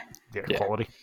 I, I think um, from a best signing perspective, I mean, there wasn't many as we mentioned, but Tolu Latu is probably the most experienced. Um, obviously, Nemani Nadolo as well. But in terms of biggest loss, uh, there's a couple. I mean, um, I actually thought that Jamie Roberts was pretty good last year. He's retired now, of course. Uh, but yeah, biggest loss. What did you have down, Ben? I maybe I find it interesting you said there's a couple because I don't think there was many. I think, like you said just then, Newsom I think is the only really notable one. yeah, probably him He for was- me as well. Solid rather than spectacular. He's done the right thing by taking the coin, hasn't he? Yeah, absolutely. I mean, Kurtley Beale's also a bit of a loss too. I personally think if he was playing, I don't think he's he- his best anymore anyway. So I don't think he'll be Mm. as big a loss as Yeah. possibly could have been. But yeah. Um, key. Are we doing? Yeah, key back. We've Yeah. sort of spoken about Pietsch, haven't we? We think it's going to we be can Pietsch. touch or- on the forward pack then. yeah, let's do the four pack. I mean, for me, uh, Will Harris, the number eight. um, I mean, there's a number of guys in the forwards. Could be any of those Lucy's, but I think Will Harris has got a big future ahead of him. I think I'll go for Ch- um, Charlie Gamble. Eh? Like Yeah, um, Lachlan exactly, yeah. Swinton's proven time and time again, he just doesn't have the discipline. Um, I noticed how Eddie Jones really made sure Jonny Hill would go after Darcy Swain because Eddie Jones is um always willing to get his players to fire up ops with bad discipline. Um, if Lachlan Swinton played in that Wallabies versus um Australia, sorry, Wallabies versus England test there, sorry guys, I do believe that um he'd have gone after Swinton in the same way. So I'm yeah, looking there's probably forward to two see red Charlie cards instead of one. and Michael Hooper teaming up to win lots of turnovers. And at 26 years old, Gamble's a good age for a debut, so bring it on. Um, Charlie Gamble in at six. Oh, I agree. Charlie love Gamble's got to be. He was like last year, Ben. We didn't even. I don't even think we mentioned his name in the in the review I don't of the think season. we knew a thing about him, really. No, we didn't, and he was man, he was good. So I think he's, it's got to be Charlie Gamble. Um, so I agree with that, Max. Yeah, I mean, key just players probably solid. a forward for me too. I'll let you finish your statement though, Max. Key player, I'm going to go for Angus Bell. I mean, he's probably going to be in jersey 17 for the Wallabies, but I mean, he's a big boy. He, he hits hard, he, he runs hard. Not bad ruck speed either, so I think he'll be the key player. Oh, he's one of my favourite props to watch actually, which is rare because not many props you get that excited about, but Yeah. Yeah. he's good. I mean, last year I said um, Michael Hooper because Yeah, you know, I'd Michael, say Michael Hooper this year as well. I would say him, but in the interest of variety, I'm actually going to go Tane Edmed. I thought he was damn good last year, um, and he, you know, he she sort of shared that jersey with Ben Donaldson. So between Donaldson and Edmed, definitely players to watch. I'm not sure if they're the key players, but they'll probably be up there. I would have thought. I I mean, don't maybe we'll it. see one of them at fullback. I mean, Ben Donaldson can play there, can't he? yeah, they Yep. well they got Donaldson, Will Harrison, and Edmed like you mentioned, and Harrison kind of fell out of the picture. So Maybe Harrison will be in jersey 22, Donaldson at fullback, and Edmed at 10 A. That'd Then Yeah. Donaldson will be the um, jersey 22 for the Wallabies, covering both 10 and 15 with uh, Lolesio at 10. I don't mind that setup actually. I could Yeah, definitely yeah. see that happening. Uh, but Anyway, otherwise, that kind of covers Hooper. the tars. We'll chat more about kind of where we think they'll finish in the overall picture at the end. But where do you want to go to next, Max? Um, how about we talk about the Fijian Drua, eh? Yep, go Yeah. for gold. And I must say, my first note on these guys is we know a lot more than we did last year, and it does not have to be a chat solely about Baden Kerr and how ridiculous of a signing that was. We actually know some of the names this year. They're definitely going to miss uh, Manasa Saulo, Nemani Nagusa, Old Baden Kerr, Onisi Ratave, Vinaya Habosi, um, Ali Veriti Vitokani. Um, there'll be some pretty big names missing. I'll there is some big for, losses um, there. I'll probably go for Manasa Saulo as the player they're going to miss the most. As you know, for whatever reason, Fiji do find props quite hard to come by. Like Haideti Hetit, Imoni, um, Maui, and uh, Manasa Saulo probably going to be top three of their prop order for 2023's World Cup. Um, so he'll be a big um, loss for the Drua. Eh? Yeah, I mean, Yeah, it's hard to argue with what you said because props, yeah, pretty low on stock from the islands in general, especially Fiji. They don't produce a heck of a lot of world class props. So Saulo will be a big loss. For me, it's probably Habosi because he was. I I probably would have put him in my team the season last year. He was that good. Every time he touched the ball, he looked like he'd score a try. And Yeah. I mean, who knows whether it would have been second season syndrome with him or not this season? But Unfortunately, we're not going to find out due to a high level breach of contract, is all we know at this stage. So Yeah, unfortunately, um, we won't see him this season. it's another one of those things where we just can't comment because the trial hasn't happened. Eh? Yeah, but, simple as that. I mean, all the players we kind of mentioned at the start there, Max, they're all going to be felt in some way or another. Yeah. Um, I think for me the biggest loss was Ratave. I thought, um, Anisi Ratave. I mean, like you said, the ones that we, they've lost, uh, they've all been big, but Ratave for me was quite strong last year. I thought. Yeah, I mean, again, hard to argue another quality player. Should we talk signings though and who they've replaced them with? Yeah, hmm, I, mean, I can touch on. Well, they have bought an A prop. I don't know much about him other than the fact he's Lottie Takiri's cousin. So they brought him in from the Rebels. Don't think he ever Okay. got a game for the Rebels, but he's a big unit. And they've also bought in Mesake Doge, I'm going to say, or Doge. Do, Yeah, do- played yeah. from Dragons will be a um, interesting one to watch. Pretty experienced. Um, don't know a heck of a lot about him, but we'll see how he goes. Eh? Yeah, neither. Yeah. But he's one of well, the only signing that's come from outside of Fiji other than Takiri. So Hmm. he must be all right. Hopefully. A couple of They've also um, bought Fijian a lot sevens of sevens guys. Yeah. Yeah. Yeah. I can see a fair few of them. All right, there's there's a lot of them. Eh? Like um, a lot of them a fair fair, fair bit of experience behind their backs as well. I mean um, I, I can't pronounce the names, but um. I'm wishing this team all the best and stuff. Um, they've still got the talons without Habosi, without Nagusa. I think Well, they you can look still last year, highlights. they didn't have any recognisable players, and they came onto it and became household names by the end. So Exactly. I've got faith in these guys, eh? yeah, I reckon if nothing else, they will be entertaining. I was going to say the only. I don't recognise a lot of the Sevens guy, but uh, Yusufa Marcy's one I do. I think he might have played a bit of league as well, possibly. Mm. So yeah. Okay. if he could take to Union and take to 15s, he could be interesting, but Mm. we'll see. Yep. definitely. Maybe a um, probably the best back will be uh, probably Caleb Muntz. Um, looks like a good game manager, and um, Fiji having a young ten is very good for them as well. I mean, I was getting a bit worried with Teti Tela getting developed as the second choice for Volavola because Tela is like thirty. So having Caleb Muntz in the wings, I think, will be very good for the long term health of Fiji at ten. Yeah, I don't mind that shout. Muntz has looked pretty good. Tela's looked capable, but he's not exactly Yeah. the future. But I think he's still capable, and Muntz will. I mean, he can play 12 as well, so Muntz will be a solid operator. I reckon Frank Lomani is another pretty key player or player to watch agreed. in the back line. Agreed. I was going to say maybe um, Kalaveti Ravouvou as well. Um, he's scored a few tries last Yeah, year. he was wing, good so- last year too, actually. Yeah, I think he Yeah. scored against the Chiefs from memory in that game in Suva. Hmm. Yes, he did. He did. Yes. So I think um, he might be one to watch as well. But yeah, I think um, Muntz and Lomani. So yeah, those What are about the in key the pack? I must admit, I probably know less about the guys in the pack. So if one of you two wants to kick off, you can. Yeah, I'm um I'm excited to see a bit more from um Tiahi Wadu Kariki Devita, um half Maori, half Fijian. He was named I in must Fiji admit, I'm last glad year. you took that name from me because I would have butchered the pronunciation. Like um he, he got named in the team and stuff like I was saying, but he didn't get a debut because of injury or something. Was successful for Tasman for a few years. I mean, I just want to see him do well at test level for Fiji. Eh? Like um he's a big unit.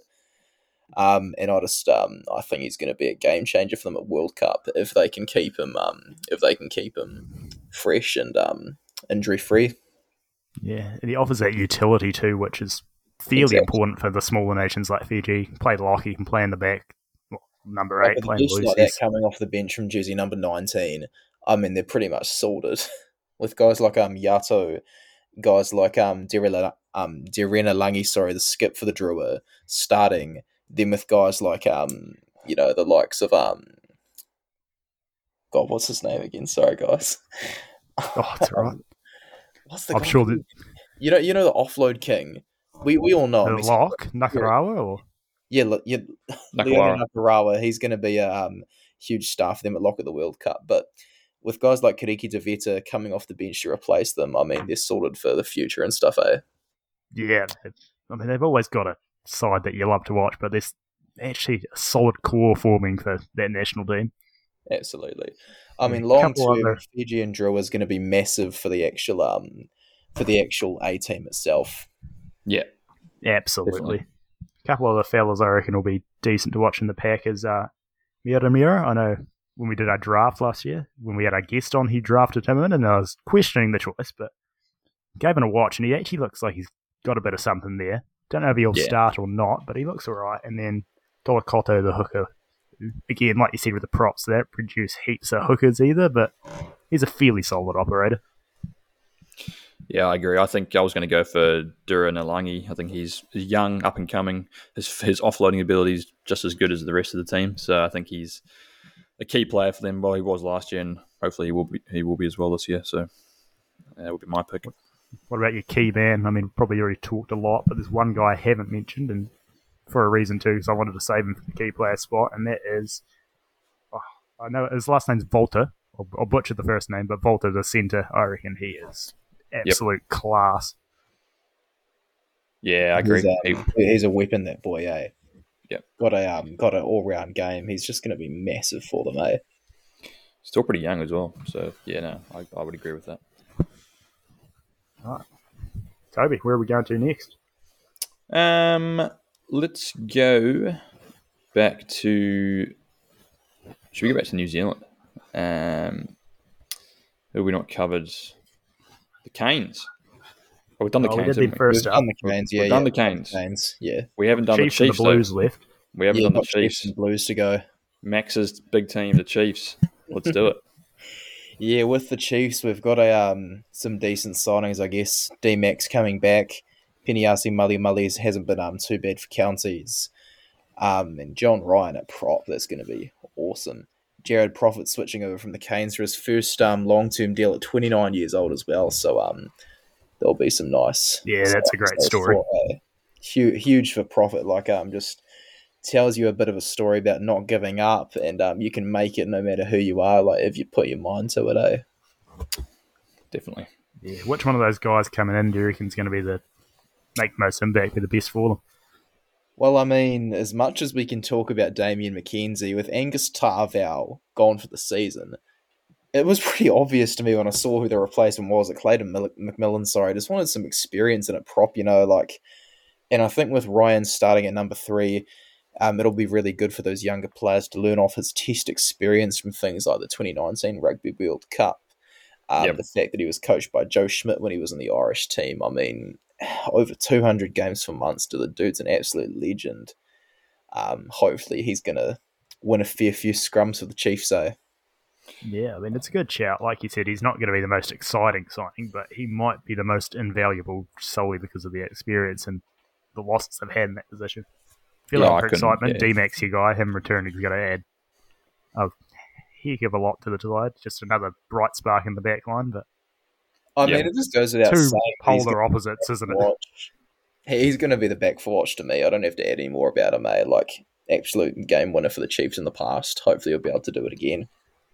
The only other signing I was going to note was, um, well, Selby Rickett coming in, who I think, well, like I mentioned, is a solid player, but the Chiefs don't need any locks, so I don't really know necessarily why they bought him. They've got Lord, they've got Ikoi, they've got Retallick, they've got uh, Laghlan McWhannell, they've got a lot of locks. So There's a huge. You'll see many minutes with um with open side flanker as well. I mean, Sam Cane is there. Luke Jacobson can play there, but they do need another specialist that isn't Kaylum Boshier, you know.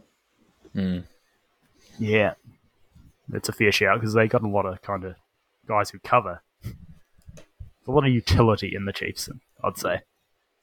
Bit of a bit of a weak spot for our boys right now, but hopefully we'll get it done and we'll win the competition to shut up all the doubters. what are you thinking, Toby? Who are the uh, look, I think I think John Ryan's got to be for me number one. That just based on experience, thirty four years of age, Irish caps. It's not often that you see. I mean, I can't think of that many. Uh, you know, European, particularly Irish players that have come to New Zealand with that much experience to play in New Zealand at Super Rugby level. It's quite rare. So it's a great pickup. two Irish guys have played Super Rugby before. Yeah, there's not many. Rob Kearney. Kearney. Um, one from way back in the day, Peter Kloweski does Mack Hansen actually count? You know, like yeah, oh, surely. So somewhat James Lowe does he James count? Lowe, yeah. I mean, yeah, Bundee Aki. I suppose there's a few of you go like that. Yeah, yeah. There's been a few. We're talking guys who were Irish before originally, originally Irish. Exactly. Yeah, no, I think I think John Ryan definitely you've nailed that. Um, otherwise, Damian McKenzie, of course. Um, yeah, no doubt about it. What about the other end of it, the, the biggest losses? For me, oh, I think the biggest yeah. loss isn't actually someone who's an outgoing signing. I think it might be Xavier Roe, despite the fact they've got Weber and they've got Triple T and Cortez Ratima. Roe's a class player, and quite frankly, I don't think they'd lost anyone huge on the signings. Possibly Tia Tia, but I don't yep. think he starts for them anyway.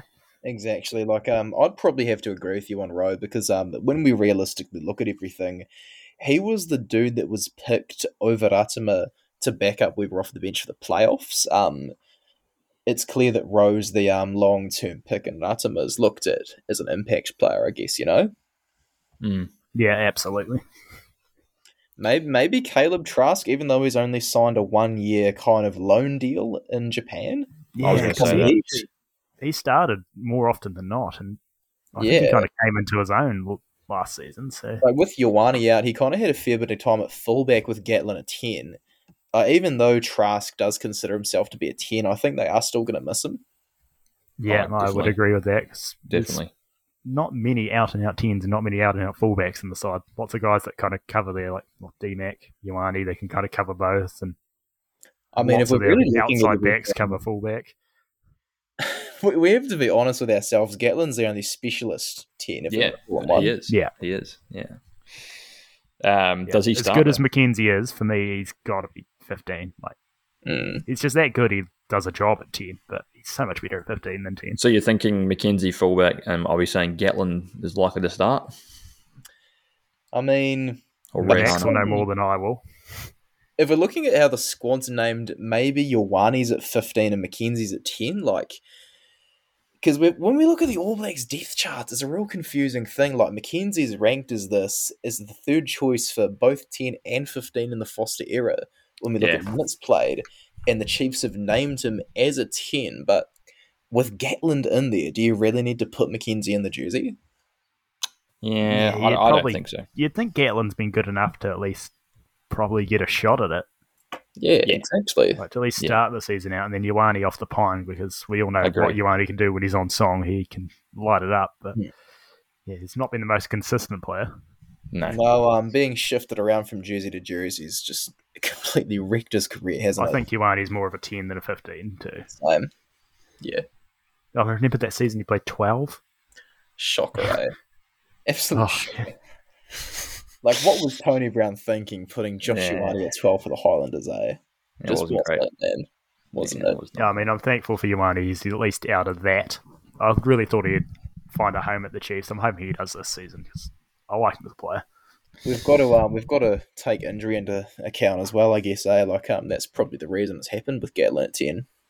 Yeah, that's fair. Yeah, We've talked a lot of players already, but uh, who are you guys forwards and backs to watch? forward to watch. Maybe Josh Lord coming back from injury. Maybe Ollie Norris. Um, he'll be real fired up after missing selection for the All Black 15. He did not seem happy when I spoke to him about it. Eh? He um seemed pretty gutted. So I'm really Norris, a great shout, actually. I'm just hoping he's going to come in with a chip on his shoulder and just uh, tear up the opposing scrums and just want to um, smash them at the rucks. Eh? Just start bringing that aggression that every prop needs to bring. Yeah, I mean, I like those shouts. I mean, I wouldn't add too many more. I Lord would want to chuck in uh, Naitara Akoi as well. I mean, another one of the Chiefs' four or five locks that could easily slot in and start between him, Rajelic, Lord, Vati. But I reckon he's he's really good. And he can play a bit of six yeah. too. Played a lot there for the Steamers. So with Arkwood able to cover six, like I wouldn't mind it per se if Jacobson was to cover Kane at you know seven, then with Arkwood at six. You know, maybe Yeah. we'll just see like no Boshier on the bench. We'll see Jacobson six, Kane seven, Sowakula eight. We'll see Arkwood at twenty, maybe Lord at nineteen. I don't know. yeah, there's a lot of potential ways they could go about it. I suppose Tupou Vaa'i played a lot of six last year too. So oh, It's actually yeah. Either way, they could rotate it. it's a good thing to be able to scratch your head about, isn't it? You know. Yeah, it's Definitely. definitely, the It's sort of a good problem you want to to have, have. as a coach. It's and a- I suppose yeah, for you as a fan, No Definitely. You I got think any other f- guys to watch, Debbie? In the forwards? Yeah, I think Josh Lord definitely. I mean, still so young. I actually forgot that he's still only like 22 or something. But um, definitely him coming back. And I think the All Blacks, so he's already had a couple of appearances, hasn't he? So I think he'd be on their radar if he performs. And I think he's going to be one to watch. I mean, I do think that that John Ryan is definitely one that I'm going to be watching. He's not obviously a, young player, but I'll be watching him. So that that that that'd be my choices uh, for the forwards. What about the glory boys out the back? Oh, Alex Nankivell all the way, eh? yeah, yeah, he was class last year. God, he was good. I mean, yeah, the whole country will be kind of watching to see if he can back it up. I mean, Another guy the whole country will be watching, I reckon, is Shaun Stevenson. Mainly because of the form he had on that All Blacks 15 tour. And he hasn't shown that sort of form and consistency at Super Rugby level yet, but if he can, that'll be exciting. It would be really good. Yep. The whole thing about Nankivell, I've got a hot take, is that he's going to beat Roger Tuivasa-Sheck, Jack Goodhue, Braden Ennor to a spot for the All Blacks at the World Cup. Like, I hope. Goodhue after two knee injuries is going to have lost a lot of pace, whereas, you know, Nankivell can come in, combine with Havili as Tasman teammate, combine with, um, you know, Albie as Chiefs teammate. If he can stay injury free, I reckon he can. Well, alter. yeah. How, how does Ennor still get in? Last year, I didn't. I didn't agree with Ennor being in, uh, but Nankivell's over him. Surely, surely. Yeah, I've heard Yes. worse shouts than what you've given there, Max, because, like you said, Ennor, he's, he's had his chances. Never really looked like he demands an All Blacks jersey. Goodhue's injuries have hit him, which is sad to see. And Tuivasa Sheck again, he, he hasn't had his chances, but Yeah. I mean, he, it's not exactly lit it up, has he?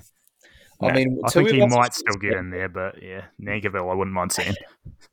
he just hasn't like made the most of them when he has been given them. Like, I mean, the the fact that he runs with with a crash ball in mind so often, like it's why Northland beat Auckland last year. It's why both centers got taken off against Japan last year, and all mm. looked off the pace against Italy two years back as well. Like, I mean, you can't help but think it, can you? Yeah. I mean, there's usually a bolter that comes into the team. Maybe they, that'll be Nankivell this time around. I reckon it can be because realistically, like the bolter at wing Mark Telea has probably already been capped. You know, like he's played two test Yeah. matches. Are any of the other wingers in the country ready? Um, Yeah, you're not going to see anyone young, else. So I don't know about any wingers coming in. The only Mm. other potential would be they somehow give Leicester Nuku a proper chance. But again, Yeah. he's been capped already. It's, it's him or Telea With, would be the, uh, the With bolters as such. Starting against England and Scotland, like even though there was only two test matches, they were both massive tests. Yeah. And he did not put a foot wrong. So actually, at least going into the first few games, you got to think he's got to have another shot. for sure, it's a it's a funny one. The fact that it's always wingers that are being the bolters, but I think it's just going to have to be a centre this time, eh? I mean, we've talked, uh, well, already probably covered the key men, but if you had to pick one guy out of the side for your key guy, who would you guys go for? Um, probably Pita Gus Sowakula. Always solid for the Chiefs. Yeah. Last season, so you want to go out with a bang. Yeah, he'll be he'll be wanting to go out for the bang. All right, yeah, definitely. I'm going um, Damian McKenzie personally. I just rate him very, very highly in the in the backs for the Chiefs, so I'll be going Damien. Fair pretty shout. much swap the two of them around. Eh? They're both class for the Chiefs. Always have been. Yeah, I couldn't really decide between two, which is unfortunate. Uh, I had it down between Taukei'aho and ALB. Yep. More because ALB, well, other than Nankivell, there's not really a lot of experience in the rest of the outside backs or midfield, so I reckon he's a pretty key cog, and Taukei'aho is just world class. Maybe, maybe I'll swap my pick to Taukei'aho at hooker. Yeah. Yeah. fair enough. Eh? Like um, best hooker in the country for sure. Um, I put him on the bench my World 15. I'll go Taukei'aho. I'll, I'll change my mind. I mean, it could be any of the guys we mentioned there, really. Like the Chiefs, Yep. they have a strong core. Absolutely, mate. Um, I suppose we'll go back over to Aussie. All right. I reckon we can touch. I reckon the Brumbies, usually the best Aussie side. I think they've got an interesting few changes this season to talk about. So, I keen to hear you guys' thoughts on the Brumbies. Oh, I think um, yes, there's definitely some interesting changes. I think the coach is interesting. Oh, Stephen. Yeah, should we start with the best best pickup? Might not even be a player. Could very well be Stephen Larkham on the coaching front. Oh, Dan McKellar's uh, back at the Wallabies duties, so I think um, Stephen Larkham's a great pickup. I did see that um, Jack Debreczeni's back at number ten, which is funny because I used to be a big fan of Jack Debreczeni at the Rebels, although he wasn't that good. I actually thought he was quite good. Um, Oh yeah, I'm a big lot, fan of him, but he's a lot younger. undoubtedly not going to set the world alight. huge, huge bid on him, but uh, yeah, not going to be the best signing. I wouldn't have thought. But there isn't that many top signings. Um, from yeah, in my opinion, what are you? What are your guys' thoughts? I'm kind of similar boat to you. I think Larkham's probably the best pick, but Tamati Tua, I reckon, is an underrated player. Yeah, Of course, a Kiwi going over there. You yeah. don't see. I'll probably have to go with Tua myself. You know, um, he's always looked good at Super Rugby level. He just hasn't had any opportunity, so fair enough for him to go into Aussie. It's more on the side of players who are going out where everything really sticks out. I race The some other notable guy coming in before that is probably Corey Toole. He hasn't Oh, got yes. much Super Rugby chances, but he's an electric sevens player, so Yeah, Yes, maybe he'll look the goods. But take us away with the losses, Max. yeah. Back to the losses. Um, I some money to Clermont, Tom Banks to Honda Heat, Folau Fainga'a to the Force, Scott Sio Yeah. to Exeter.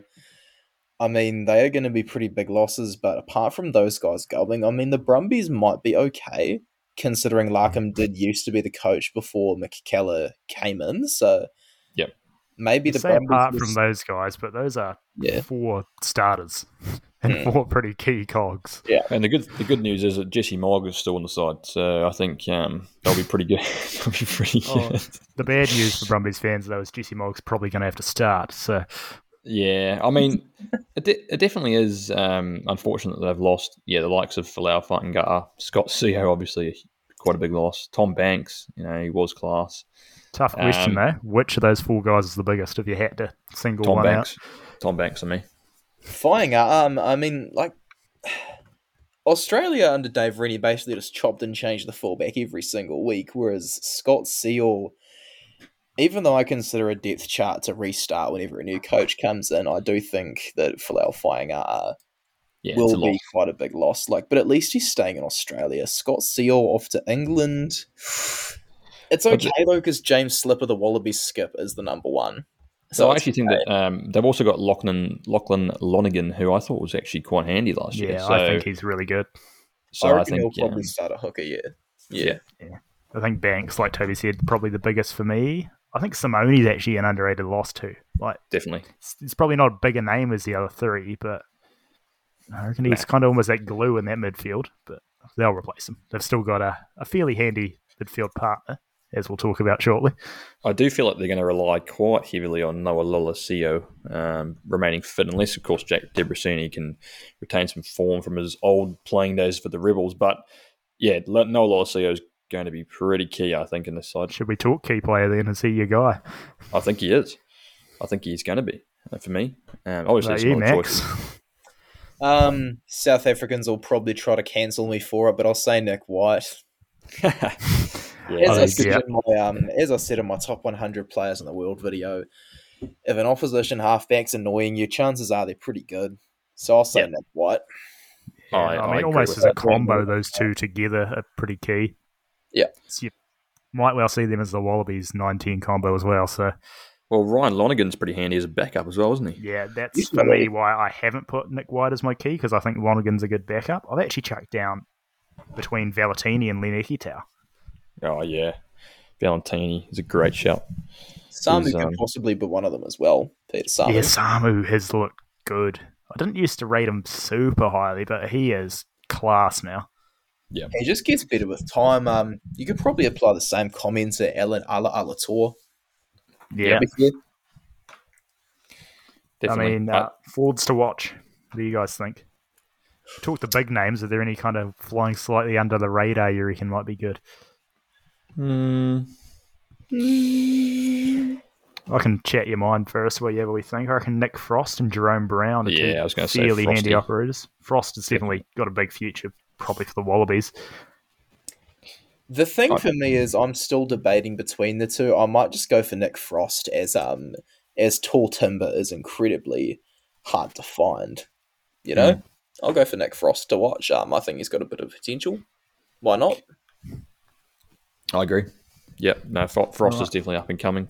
I mean, a lot of the names in the side, particularly in the forwards, already have decent experience, and some, a lot of them, are obviously Wallaby caps as well. But I know Darcy Swain's already a, a Wallaby, but I do actually. I was, he's a bit. His discipline sometimes a bit poor, but I think, um, well, a lot of the time poor. But uh, if, if he can get that under control, he's pretty good, and I think he's gonna he's gonna offer something pretty important for the Brumbies this year. But yeah, discipline will be key. Yeah, I mean, yeah, he's just lock, almost plucked straight out of the amateur area. Just loves all the hard stuff, doesn't he? He's almost got the discipline of the amateur Well, area too, which is unfortunate. Yeah, he's Yeah. pretty tall, so yeah, no, definitely. Uh, in the backs, we already talked about mine, Ryan Lonergan. Don't need to talk too much more, but handy player, handy goal kicker. You guys got Hmm. anything different? No, I is think Ollie Sapsford gonna be eligible for them soon? Like Yeah, so he Mustn't be far for- away. He left for Western Australia when he was a teenager, but he's also played sevens for the All Blacks. He's played for Hawke's Bay since 2019. In 2016, he had a season for Mid Canterbury. Like, I'm not 100% sure if Sapsford will be eligible or not, you know, so I'm not 100% sure if I should say he's a player to watch. yeah, okay. Because I'm kind of confused about his eligibility. He's been, like, really, really good for us here in Hawke's Bay, but is he eligible? I like the shout I just want to find out, man. I want to find out. You know, like someone just tell us if he is or not. Eh? Is my answer. Yeah, it's hard to know. He didn't get many minutes last year, but so I don't like. Yeah. I don't mind that shout. It's one that kind of flew under the radar. Yeah, like the the door's not shut. He is still twenty seven. Like he could still play a couple tests. Um, with Irae Simone gone, maybe it's his chance. You know. Yeah, Yeah. maybe they will need another person in that midfield. So Um, I think you're right. Before Ben, I'd, I'm pretty keen to see what Corey Toole brings to the um, to the team. I'm not sure how much game time he's going to get, but you had a, you know, Tom Banks, Cam Clark are gone, so I think um, he might get a chance. And like you said, from a sevens perspective, he's pretty good. So hopefully, Maybe he you'll gets see to, Tom Wright go to fullback and then Corey Toole get a shot on the wing. that'd be nice. Yep. I mean, it's Anything to completely get rid of Jesse possible. Mogg from having to start week in, week out. Oh wow, I love it, eh? Maybe if it were 10 years ago, Jesse Mogg starting week in, week out's a good option. Yeah. Nail a couple of fifty-five meter kicks. Yeah, he's quite good at that, isn't he? Well, he was. Oh, back in the day. Right. Um, should we head back to New Zealand? Yeah, to the um, Only Blues. got yeah. one team left. Unfortunately, it's the Blues. Blues. Oh, Hoping to avoid talking about them for as long as possible, but here we are. Here we are. Best signing. What are you guys thinking? I mean, you have to go for Tuipulotu.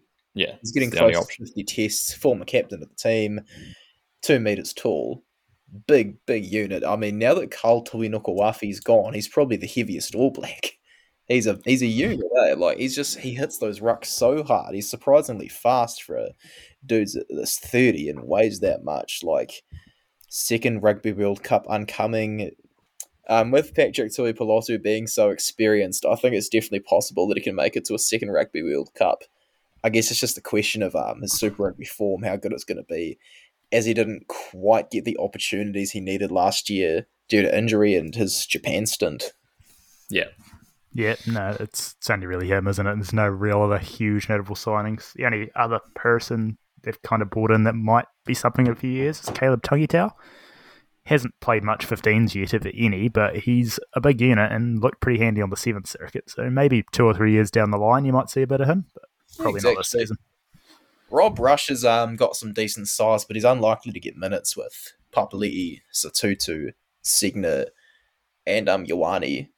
So Definitely, many. um, hold down those four loose forward jerseys with Segner coming off the bench. Eh? Yeah, Segner's absolutely. the, the the forward to watch for me, mate. As always, as it was last year. It's going to be there every year until he retires. No, I think Oh, we, no, I think can go on genuinely to will be. biggest losses, I reckon, because for me, the well, the best signing Patrick Tuipulotu goes hand in hand with the biggest loss for me, which is Luke Romano. Yeah. You- You're replacing experience with experience, really. Romano was not someone I thought would have that big of impact on the Blues, but he really did. He just Yeah. brought that mongrel, that leadership to the pack, and he will be missed, but Tuipulotu will be very adequate replacement, to say the least. Yep. With um, Romano not really getting too much game time for the Crusaders over the last few years, I guess his body was still in good enough nick for one more season. So he was able to make up for a bit of lost game time with the Blues that he didn't Yeah. quite have with the Crusaders for a few years in a row. Eh? Absolutely, Definitely. and you're right, and he certainly made the most of it. Probably going out at the right time from his perspective. Oh, definitely. Touch on Josh Good, who you're leaving as well, his locking partner. Yeah, big loss. Yes, Tom Robinson's just going to be stepping into jersey number five with Tuipulotu at four. Because Sam He's Derry, have to, isn't he? Sam Darry probably just needs a few more years to be a real standout. Yeah. James Tucker looked good last year, but I'm not convinced he's the option long term. Yeah, like he's a strong, strong carrier, but at 28 years old, I mean, going back overseas is a possibility for him, you know? Like yeah, maybe absolutely. join He's kind of had a stint. He played in Aussie for a bit, didn't he? So Yeah, he's, played for the Brumbies, played for um Zebre in Italy. So, as I said, like joining his brothers in the USA is completely possible. you guys got any other losses to talk about? Or should we go on to forwards to watch so Toby can talk more Segner? Um, yeah, I think you've nailed the, the, the top ones. Goodhue Romano obviously retiring, so yeah, Tu'inukuafe probably went at the right time as well. Like after Yeah, having yeah. that back surgery, he just didn't look like he was the same player. And with um, you know, Ethan DeGroot coming up, I think Tu'inukuafe saw the writing on the wall. You know, Yeah. he's Yeah. taking the money. And I Made a smart it's decision. Smart For move, sure. yeah, exactly. considering he was a security guard at like twenty one, then an All Black at twenty five, he Yeah. definitely um wasn't gonna try and overstay his welcome because he didn't Yeah. see himself as this high profile celebrity. He just saw himself as this normal dude who worked in security that ended up making the All Blacks because he wanted to lose a bit of weight. Yeah, he'll go down as one of the great All Black stories, and he's leaving at just the right time to continue that sort of legacy as a No of a cult hero. Yeah. Uh, forwards to watch for me. Toby took Segner. I'm going to talk uh, Taine Plumtree. Only played one game, I believe, last season, but scored a brace on it. And a guy who might not see much game time with all the blokes Max talked about before, but if he does, I think he could make the most of it. Forward to watch for me. Um, quite hard to pick one, but you know the door is open for Josh Fusitu'a. Um, after just one Super Rugby game, he's got a full time deal. Big unit. Um, didn't look too out of place on his debut last year.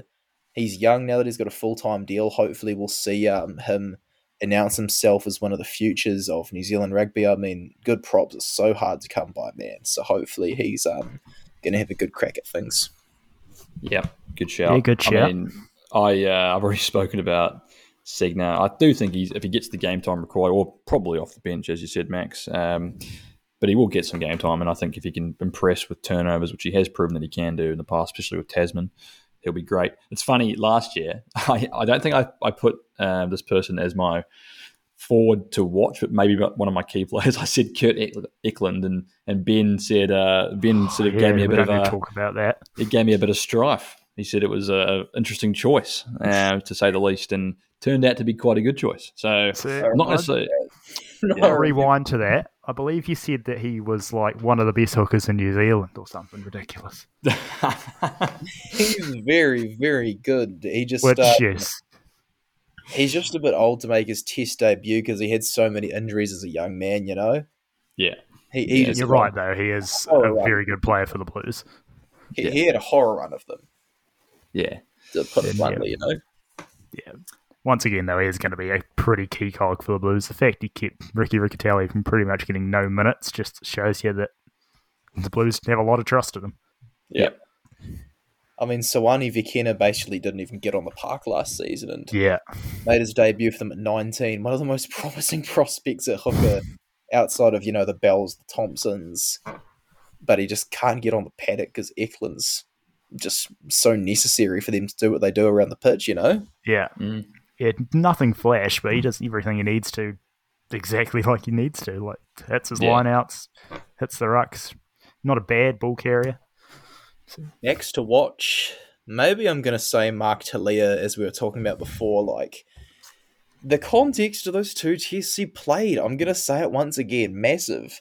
The dude eats meters. Um, he's he's surprisingly heavy for a dude of his stature.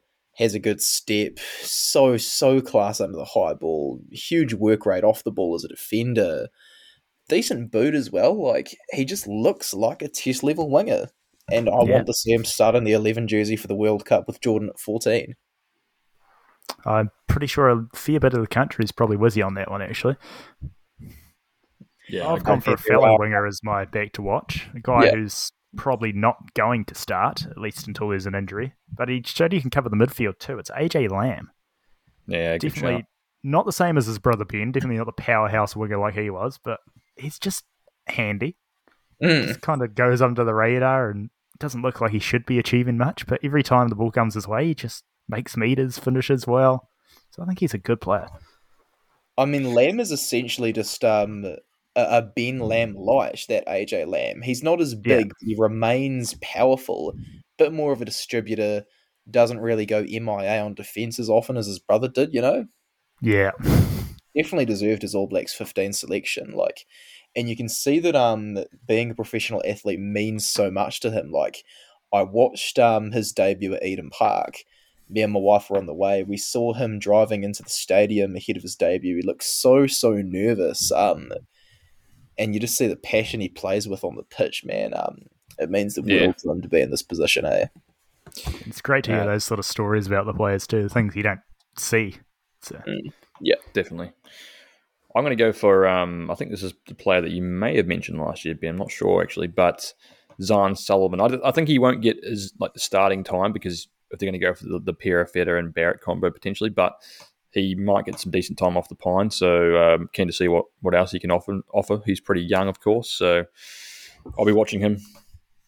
yeah, another one who must have been two years ago. He was talked about as definitely a future All Black, and then had a few injuries last season, but still Hmm. got a lot of potential there. His left boot is immaculate. Lethal, So- eh? I just um, I want to see Zarn Sullivan come back from injury so bad. Like I Yeah. reckon he probably would have beaten Stevenson to the All Blacks 15 had he not been injured in the first place. And Yeah, um, I I'm think- really, really hoping he comes back strong.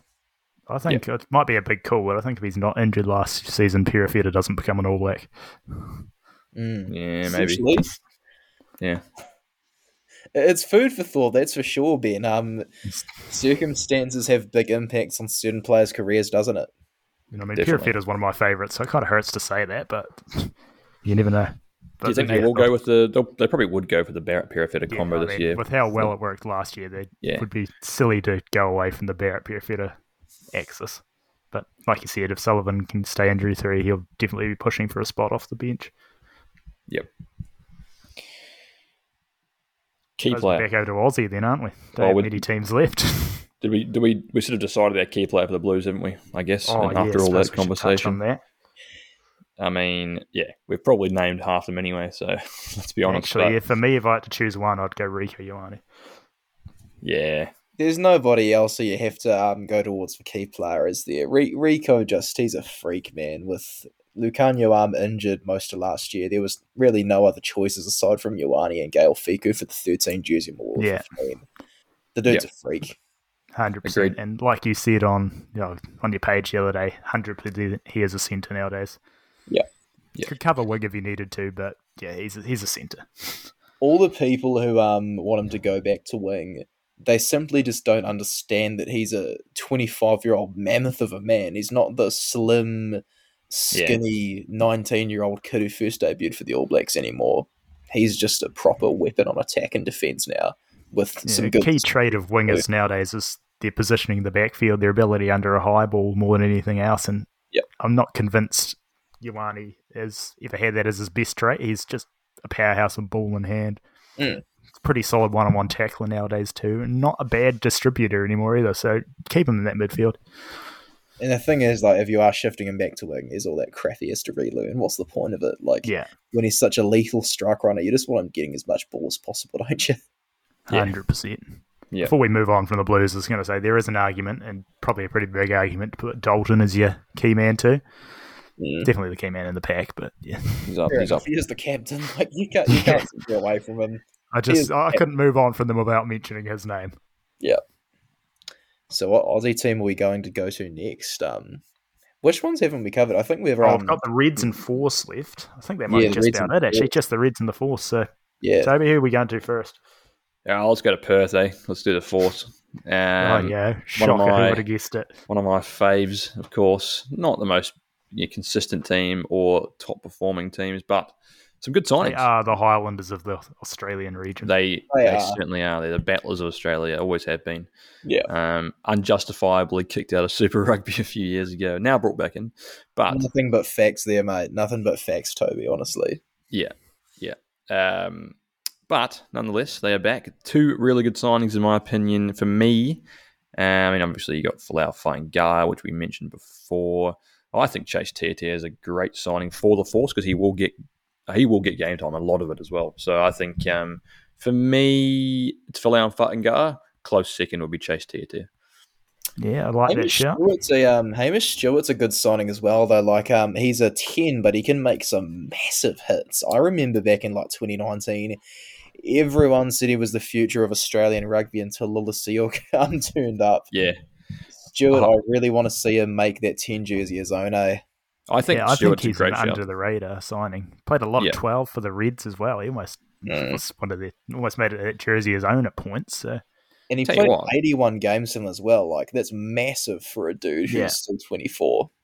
another Tell you former. Red they picked up too, Bryce Hegarty. Yeah, I was going to say kind that. of similar vein, a bit of the under the radar type signing, but you know Hegarty Decent. and Stewart are both solid and not going to let you down. decent. Hmm. I mean, their number 10 options are actually reasonably decent now. Like, you know, Bryce Hegarty, Bailey Quinzel, uh, Hamish Stewart. You got Pasatara in there as well, who was reason, reasonably good last year. So, not bad options now, I would have thought. But um, I should also mention Michael Wells from the Rebels. I actually, like I said before, I thought he was pretty good for the Rebels, one of their better players last year. I think he's doing himself a good service but going to the Force. It's probably, a, in my opinion, a better. Bit of team culture, and I think he'll get really good game time as well. So Yeah. we'll see what he brings. I'd Yeah, argue the Force are some of the best recruiters in the comp. Actually, like they never Yeah. go for the big name players, but everyone they do, they know is just going to come in and do a job and fit the culture. So I reckon Yeah. they're pretty smart operators in terms of their business. Yeah. Um, yeah, so that's probably my top picks. Unless anyone else has any differing comments, Ben. Any other comments? No, I mean, we've touched on a lot of them, really. Unless you got anything, Max? No, no, Losses, those are um, those are perfect shouts from Toby about the Force. Um, Fainga'a is definitely going to be the best forward they've signed.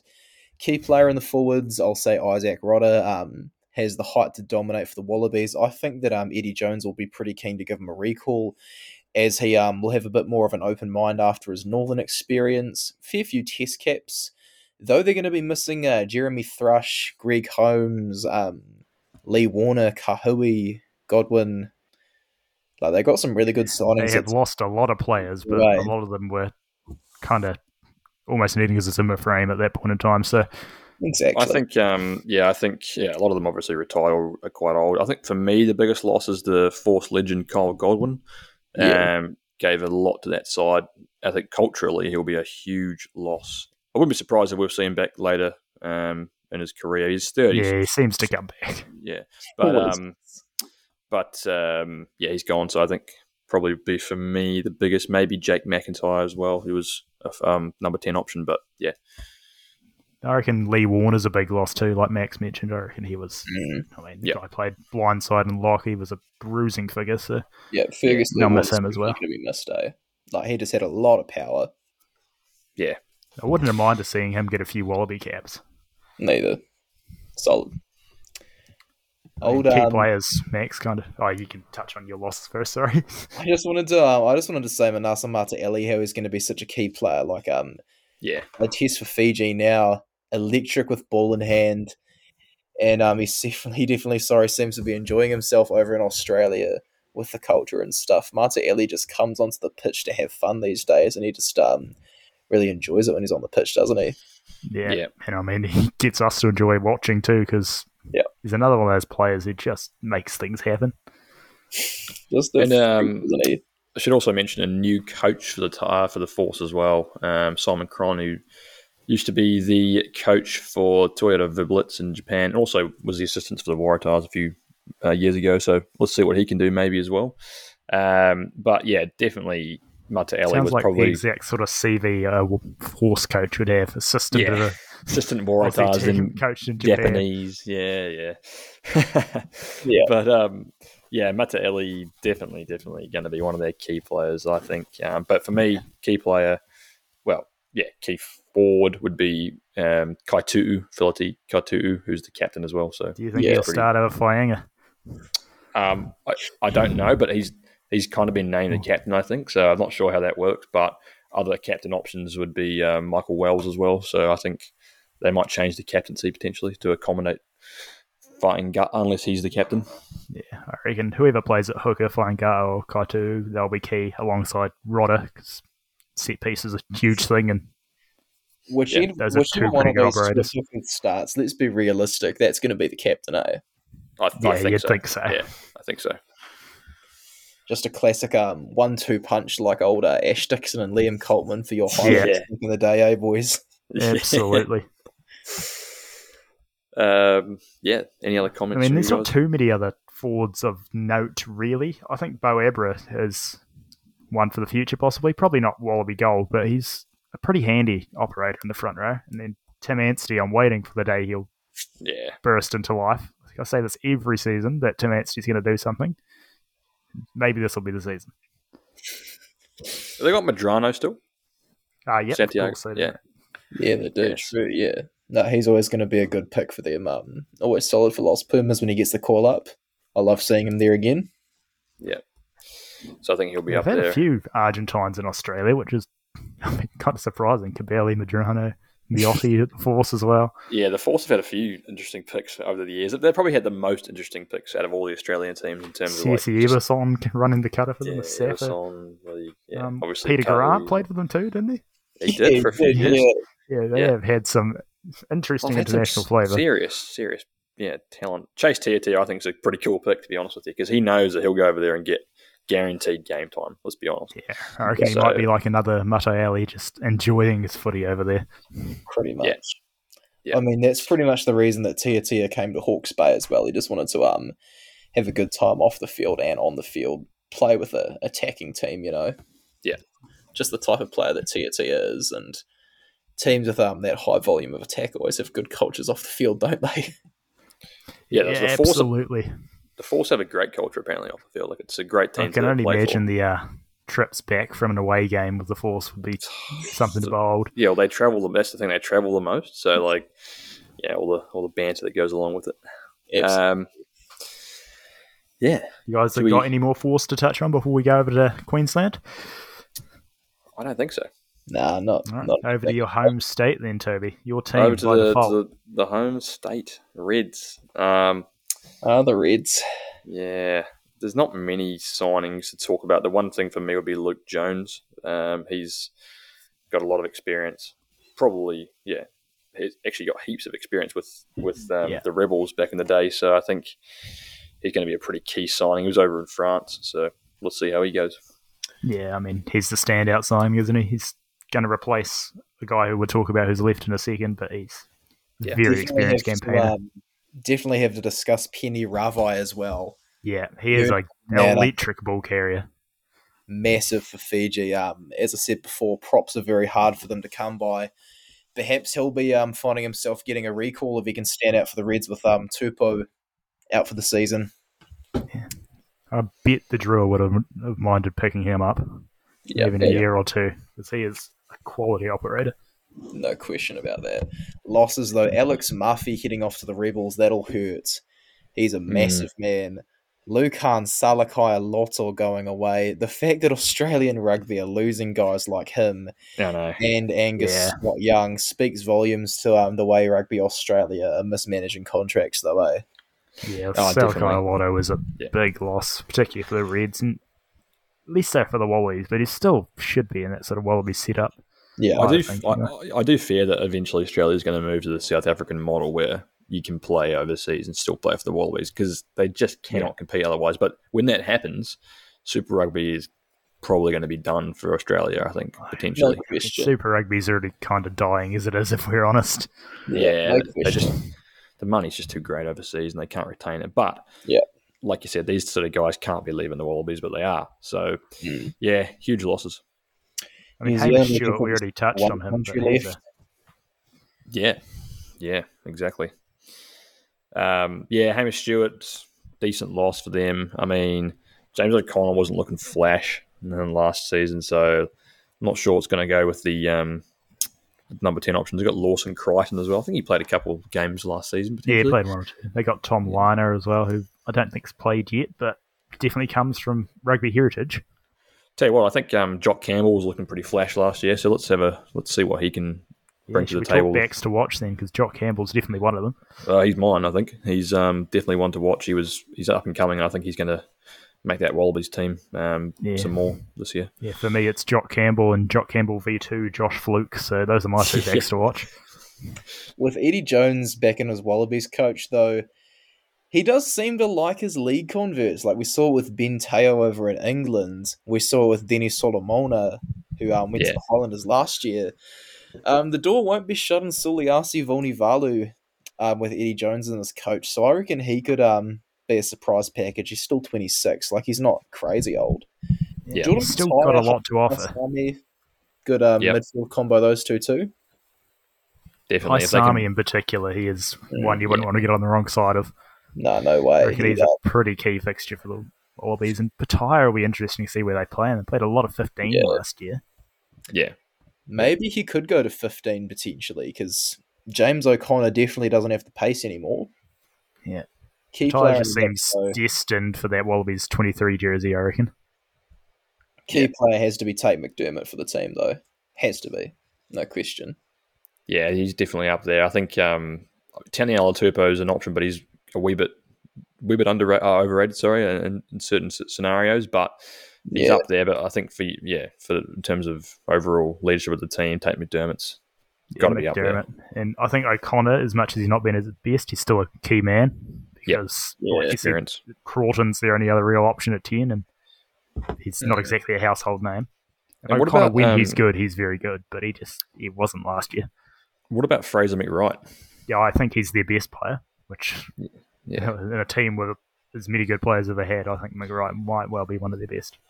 I, th- I think I agree with you. Harry Wilson's obviously been favoured in the, the Wallabies from time to time as well, so he's probably out there. But I think out of those two, Fraser McReight definitely takes the cake. But yeah, there's some great options for the Reds. I'm not sure about them though in terms of overall rankings. Obviously, we'll talk about them shortly, but I'm still yeah, the undecided sneaky players in the pack to talk about. Um, And I've got the same guy I mentioned last year, Seru Uru. I think yeah, he must be closing in on Wallabies eligibility, and I think when he does, he he might want a cap or two. Yeah, definitely. I'm going to get a few caps. I'd say he's um pretty strong. That dude. Um, I'd fear him if I was running up against him. Eh? I would Yeah. not want to get tackled by the man. Eh? Stuff Yeah, that man. Makes it a pretty lethal trio if they can manage to fit him, Wilson, Oh, definitely. In there. I don't know how they go about doing that, but if they can, Has to be Uru at six. Um, yeah, I'd think so. Wright at seven. Wilson at eight. But then again, Liam Wright is still captain, I believe. So maybe he'll be at six. Don't know. Either way, someone will come off the bench, and whether it's Wilson or Uru, they're gonna offer a lot. Yeah. Hopefully it's um Wilson because I think Uru is probably a better player. If we're being completely honest with ourselves. Yeah. Which seems weird to say because two years ago Wilson was the future. I think Yeah, it still potentially could be, but it's just kind of plateaued a bit last year. I think Wilson probably just got a bit too excited at how quickly he progressed, eh, and Mm. it's kind of lost his fighting spirit. But I mean, any more Reds chat before we have we look at sort of overall predictions? Um, no, I think it covers all of it for me. Um, like I said, I'm pretty undecided with the Reds in terms of performance. Like I probably like I was last year, to be honest. Although maybe a wee bit more. I think last year we sort of said that the Reds would be the best team. They weren't. The Brumbies were, Oh, but Fairly decided on what I think the Reds will be this year, but we'll get to that Yeah, in a okay.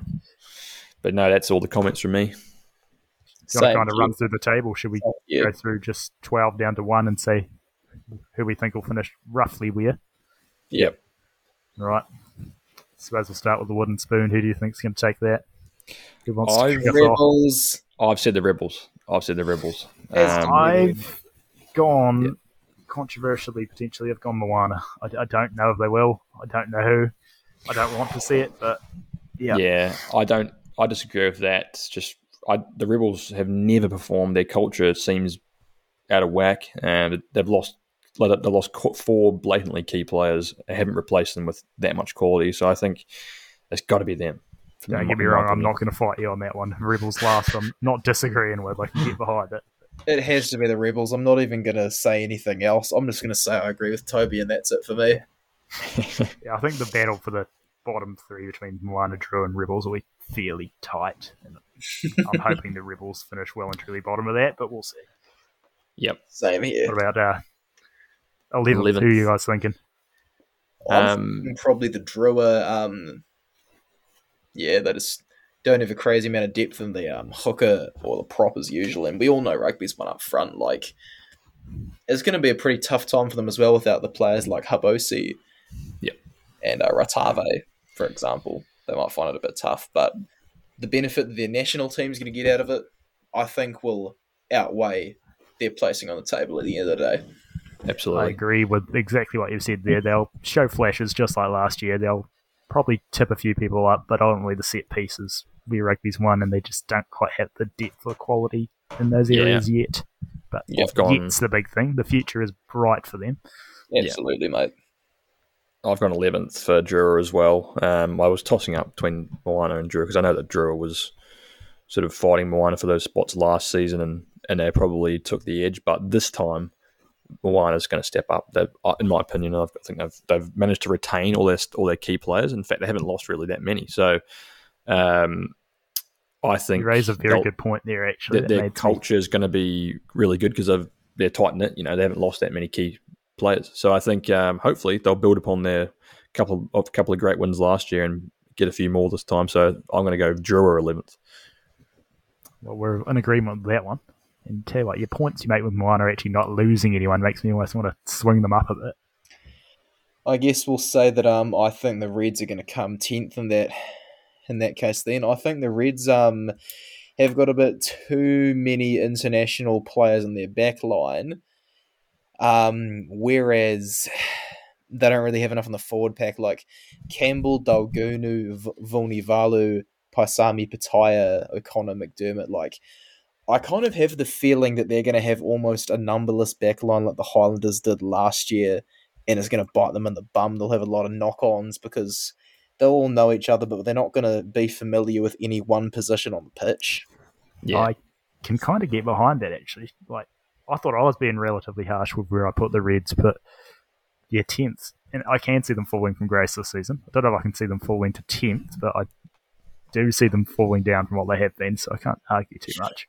I mean, with Tupou gone as well, we know Ravai is good, but is he, is he going to step up to be that good? I don't know. You know, man.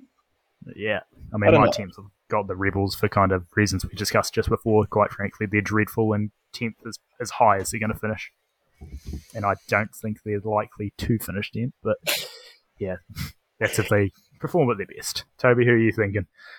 I have put um, the Moana Pasifika at 10, and I think they could be higher potentially, but I sort of undernard with the, the Reds is same as, as Max, but I have put Moana at 10 in this case.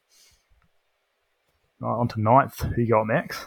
Yeah, I'm going to go for Moana at nine. Um, we just keep talking about the fact that they've only got one new signing, which is um Fa Langi. I think that's how you say his surname. Um, the only major absences will be Solomone Kata and Henry Time Stowers, but the loose forwards, even though he was their best player, their MVP for last year, they do at least have some decent players like Sione Tuipulotu, Jack Lamb, and Lotu Inisi. I think we can trust them. Tawala and Taifu, as well as Almua, they can kind of cover the midfield as well. Outside backs, I think they're going to definitely settle with Tava Tavatava Nawai, Formai, and um, Havili in the outside backs, with obviously Leah Wheeler, McClutchie, Liliafano covering the 10 jersey. And, you know, up front at prop, they've got Tuungafasi back. They've got some decent locks this time around. Um, Curry can also cover lock probably, so I think they can do it as they've spent the last year building a team culture. Now they're going to try build that team culture into victories, I guess. Yeah. Yep. Yeah, like you said, I think the big thing's going to be that set piece again, much like the drawer, and their set piece is probably in a better shape than the drawers is, so you'd like to think they can push them a bit further up the table. Yep. I've gone um, Reds in the ninth place. So sort of opposite to Max. But yeah, Reds for ninth, just below that playoff top eight, which I just on a side note, I think it's a bit silly that the top eight teams get to go to the playoffs. It should be six, in my opinion. Yeah, it's but ridiculous. That's a whole nother conversation. Why is it eight out of twelve teams make playoffs? It's just, it's frankly wrong. I would just go Um, for four, do the classic semi-finals thing of Yeah. like on a day. Yeah, Yeah. honestly, that'd be It's fun. complicated That is sweet. because like the players who, the teams rather who are like three through to six, they kind of get the unfair advantage of having the momentum, whereas the top two have a week off. yeah, yeah, yeah, Just like- exactly. just They make make it as you know? even of a playing field as you can. You have to really fight for all the games throughout the season, not just be able to drop a whole lot and still make the playoffs like the Highlanders last year. exactly. Uh, my ninth is I was tossing up between the Reds and the Force. One of them's going to just just scrape into the playoffs. One of them's going to just miss out. I've got down on my list as the Force just missing out, but I would not be surprised to see the Reds there. Okay. We've kind of talked a lot about the Force already. If they turn up and perform, then they'll be up there. If they play like they are on paper, then they'll probably finish ninth. But They've got to win. They've Thank got to win games away. That's the key thing. They got to yeah, win games away. at away. home, they are a tough side to beat. They will pick up results at home, but yeah, away's always been their struggle. Uh, Um, eighth, what do you think? Eighth. For ninth, I'll go for the Force. Um, yeah, like Manasa Mataele, the only test cap player in the backs. Um, pretty accurate comments about them being able to win a lot at home. Like they've got Medrano, Robertson, the two hookers, Rodda, and the tight five, but because they don't really have the experience in the backs, I just don't see them being able to convert much of the opportunities made by the pack. So, yeah, Yep. we'll move on to the top eight then. Yeah, number eight for me would be. Um, yeah, so I'm actually putting the force at number eight um, for me. Ooh, Yeah. Do you think they're So- just scraping in? Reds nine, Force eight for me. Yeah, I've Um, opposite to that. I've gone Force nine, Reds eight. yeah, okay. Okay. Interesting. We're all on the same wave about the Reds have fallen. So I wasn't Yeah. sure. I thought you might still think they're going to be one of the top dogs. We in might, we Australia. could very well be proven wrong because last year we said this Yeah. about the Waratahs and we got proven wrong. So Yeah, it's it's very interesting stuff to see. Um, in at eight, I'm going to go for the Highlanders. Um, kind of the same things about Force. I think will apply to the Highlanders. I think we're going to see the Highlanders get a few more wins than last year and start building towards constant victories a bit more. Um, we'll see some sign out. Sorry, um, some standouts rather from the likes of Harmon, Mika Ellie too, Renton, and the loose forwards. Frizzell want to go out with a bang. Um, the backs will, I think, look a bit more settled, but I think with a new coach coming in, they'll still need a bit more time to work on like advanced strategies, I guess. Yeah. Yeah. yeah, Did you have them in at eight? Was that eighth you had them in? So just making Yeah, I think the um Yeah. the Highlanders like with the likes of Ainsley and uh, De Groot not really having huge cover thanks to the fact that Ma'u Inch are both still pretty young. Um, it's just going to be depth that'll get them again. You know. I mean, I've got pretty much the exact same points there, apart from I'm thinking they're finishing seventh rather than eighth. But that's exactly what I've got. I've got basically, copy and paste what you've said. Yeah, good on you. Um, Yeah, I agree. I'm putting them at seventh as well. Who's going to Um, finish at seventh for me? Um, I think we're going to see the Hurricanes at seventh. Um, like Ooh, they're kind of in the same boat with the Highlanders. They're kind of starting a dynasty, and they'll need to have their growing pains before we see them just get all those victories year after year after year that we're going to see from the likes of Morgan, Higgins, Lakai, um, Aumua, Devery, etc. You know? Yeah. Yeah. Yeah, I mean that's probably a fair call. They're probably a year or two away from really pushing the top ones. Yeah, exactly. Like I've got them a That is bit higher, fun. but like, yeah, I can I can see your reasoning 100. percent I've six. actually gone. I've actually gone for Hurricanes in my top six at number six. okay. Um, so not not far ahead of you, but yeah, I think the Canes will obviously make the playoffs, but they'll they may slip up uh, against some Aussie teams. I reckon. So they, I reckon they're going to go six. Yeah. Uh, my six, I had first Aussie team. Oh no, not first Aussie team. Well, one of the top Aussie teams, I should say, the Waratahs. I think they won't quite finish as the first Aussie team. I think the Brumbies will have just about enough to hold on, but I think the Tars will do decent, tip up a few Kiwi sides and finish sixth. Okay. Yeah, I'll probably go for the Waratahs at six myself. Eh? Um, the Waratahs are a very promising team. They're just very young. Once again, it's the same old, same old thing with these bottom of the playoffs um, qualifiers. They're all very, very young teams. Like It's almost copy Yeah. and paste the Canes, actually, isn't it? almost, Some really good players in the key positions, some youngsters coming up and elsewhere. I just have this big feeling that we're going to see the Waratahs and Hurricanes face each other in several finals for several years during this decade, almost. You know. Yeah, it's not a bad shout. It could happen. Like, lot I of think young, it'll be- yeah. players. Canes Yeah. Do look like they will come back and be the best Aussie side. Crusaders, Definitely. uh, Crusaders will always be up there because they're the Crusaders. they just aren't ready yet. Those two teams, eh? Um, and at number five, um, don't know though. Um, don't know. I can not tell you mine wherever we think if you like. Yeah, go for it, mate. Yeah, I've got I've got the Brumbies. I think they'll be the top Aussie, but it'll be close between them and the Tars. I think the four Kiwi sides we haven't mentioned yet have got more than the Aussies, but I think Brumbies will just about get Yeah, through. see, I've just changed mine slightly. I've actually gone Tars in fifth place. Um, so I think the second top Aussie team, but I reckon I reckon they'll be the fifth. You got to make your call now, Max. Yeah, I'll go Brumbies. I'll go Brumbies. Yeah. New- Do you new think the coach, Aussies don't quite have enough? They, they just have to um, chop and change a few things. Sorry, no, I am up to fourth now. I am up to fourth. Yeah, Oh, Brumbies fourth. Yeah. my bad. Yeah. That's all right. Yeah, Lost so my- I um, yeah, yeah, so fourth for Brumbies. Yeah, okay, yep. Yeah. What about you, Toby? I, I've actually got Brumbies at four well. I like I rate the Brumbies. Always have like they somehow they're always the best team against the Kiwi sides, and that's what gets you to the top of the table really. So I think um, they'll be a fourth. They do, do usually find themselves towards the top of the table, so I'm going to go Yeah. fourth. Fair. Uh, my fourth, I haven't fully decided yet. It's between the Canes and the Chiefs. I think my heart says I want it to be Canes third, but logic says Canes will be fourth. Well, Canes will be below the Chiefs anyway, so Canes fourth Yeah. for. Well, on to third. I'm going to have a controversial takeover here, Crusaders. Ooh, Here we Oh. go. Talk us through the reasoning. Um, I'll make some enemies here by making this bet for sure, but when we I mean, we have enemies in Christchurch, Squad. don't you worry. when we look at this squad, it's actually the backs that are actually getting everything done. They've got so many backs with test caps. It's insane. Drummond, Hines, Mo'unga, Ennor, Goodhue Havili, Fainga'anuku, Jordan Reece. Whereas in the forwards, things are looking a bit thinner. Like, as I've said earlier in the podcast, Codie Taylor's best years behind him. At lock, there's really not really anything behind Barrett and Whitelock. Like, I don't think Zach Gallagher looks very good at all. Dominic Gardiner kind of can't really decide if he's a lock or he's a six. Dunshea's been out injured for ages. Strange discipline's a question for me.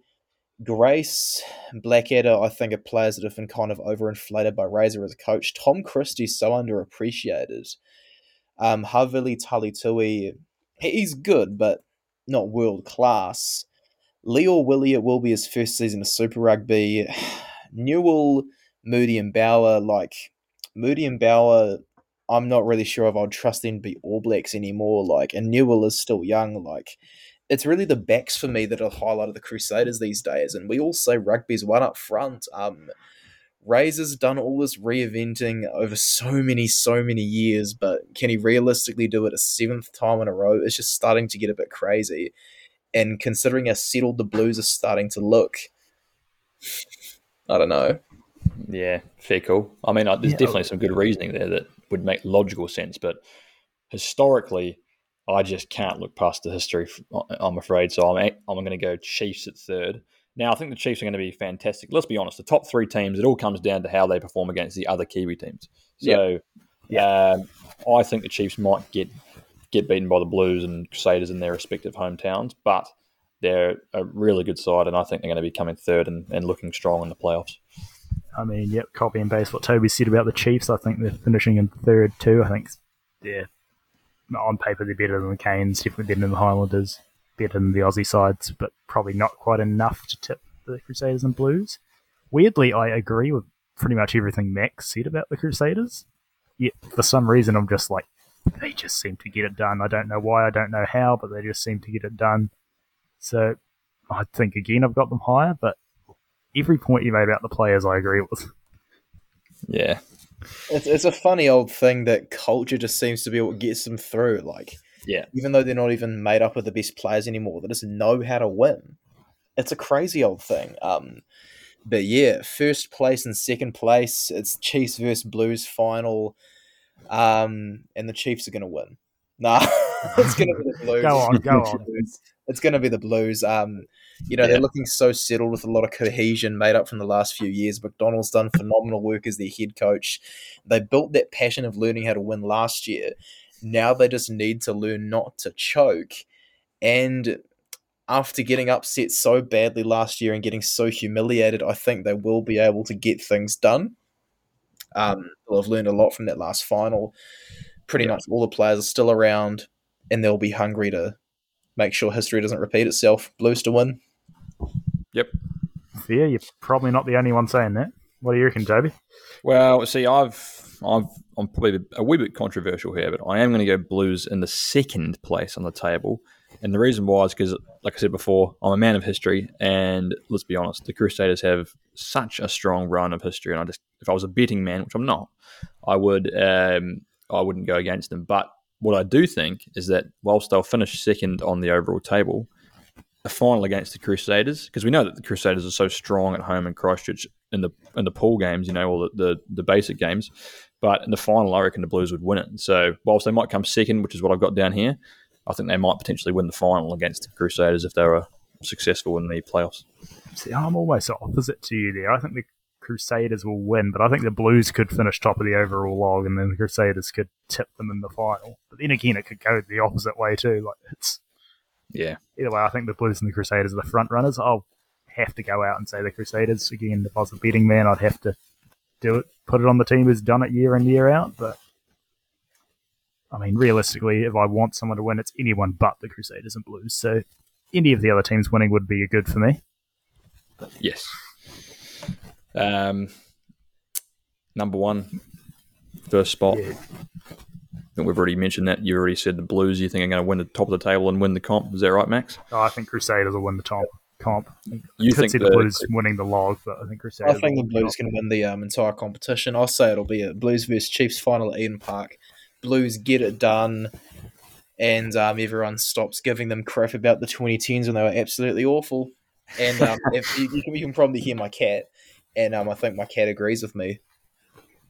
excellent. He listen to him. He, he agrees. He says Blues to win. Well, there you go. Got Yeah, someone on the Blues bandwagon. Well, look, they are very strong. Their team's incredibly good. Um, I've got the Crusaders at number one on the overall list, as I said, but I think I think the Blues have a great chance of winning the comp. I would say the only real controversial goals to come out of that to keep an eye on is me thinking the Rebels won't finish last.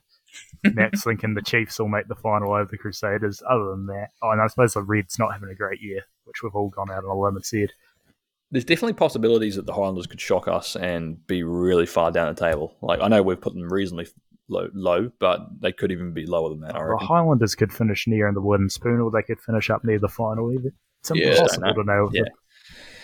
Yeah, whatever just don't happens with the Highlanders just always comes down to their attrition rate. They always, for whatever reason, seem to have so many injuries every season that come Yeah. right for the playoffs. Yeah. Yeah, exactly. Um, we've got some other categories here, like tournament MVP. Do you have any ideas? Do we want to run through those, or just leave those out? We can leave them out. Up to you. I mean, we're at a two-hour, two-hour. 10 Yeah, I'm pretty good with leaving them out. I think we've talked enough Yeah, Super Rugby as it is. There's a lot about- in there to unpack. Agreed. Agreed. No, I think it was a great massive episode. year. It's going to be great. I'm looking forward to it. Eh? I've got my Stan subscription all lined up for the games, so ready to go. Got the old parent Sky Go account to log into. It's the only option is over here. Good on you, mate. Going to be a very good time watching all these games, seeing the debates, and uh, seeing the action on the pitch. Yeah, it's good. Anyway, uh, I suppose that about rounds us out. Huge thanks to Max for coming on. Be sure to check out his uh, Instagram page and YouTube channel, The Black Jersey. He's covering a lot of Six Nations at the moment. No doubt you'll be covering a lot of Super Rugby when that kicks off too. Oh, no question, mate. Definitely going to be putting up player of their match stats and um, playing. Sorry, I'm posting player of the week. I'll get everyone to vote on um, the player of the week, and um, that player of the week will be unveiled with uh, team of the week that I choose. Obviously, um, player of the week is all fan voted, so good reason to interact Yeah. with me is to choose who you think that player is. Excellent. You wait, you wait, mate. Martin Bogado, player of the week every week. Even if the Landers have got a buy or something, or he's not in the squad, I'll be voting for him. Good Looking stuff. forward to it. I suppose Medrano as well, just for every Argentine in the comp. Yeah. Anyway, uh, cheers for for watching. Well, not watching. Cheers for Listening. listening, I suppose. uh, be sure to drop a follow on the Rugby Rewind Instagram if you're keen. Drop a follow on the podcast. You know the drill. Anything else, Toby? No, you've covered it all, mate. Thanks again to Max for coming on. That was a great episode. Great review. And uh, yeah, looking forward to the season. And we'll see everyone in the next episode. Yeah, cheers, guys. Thank you. Thanks for listening.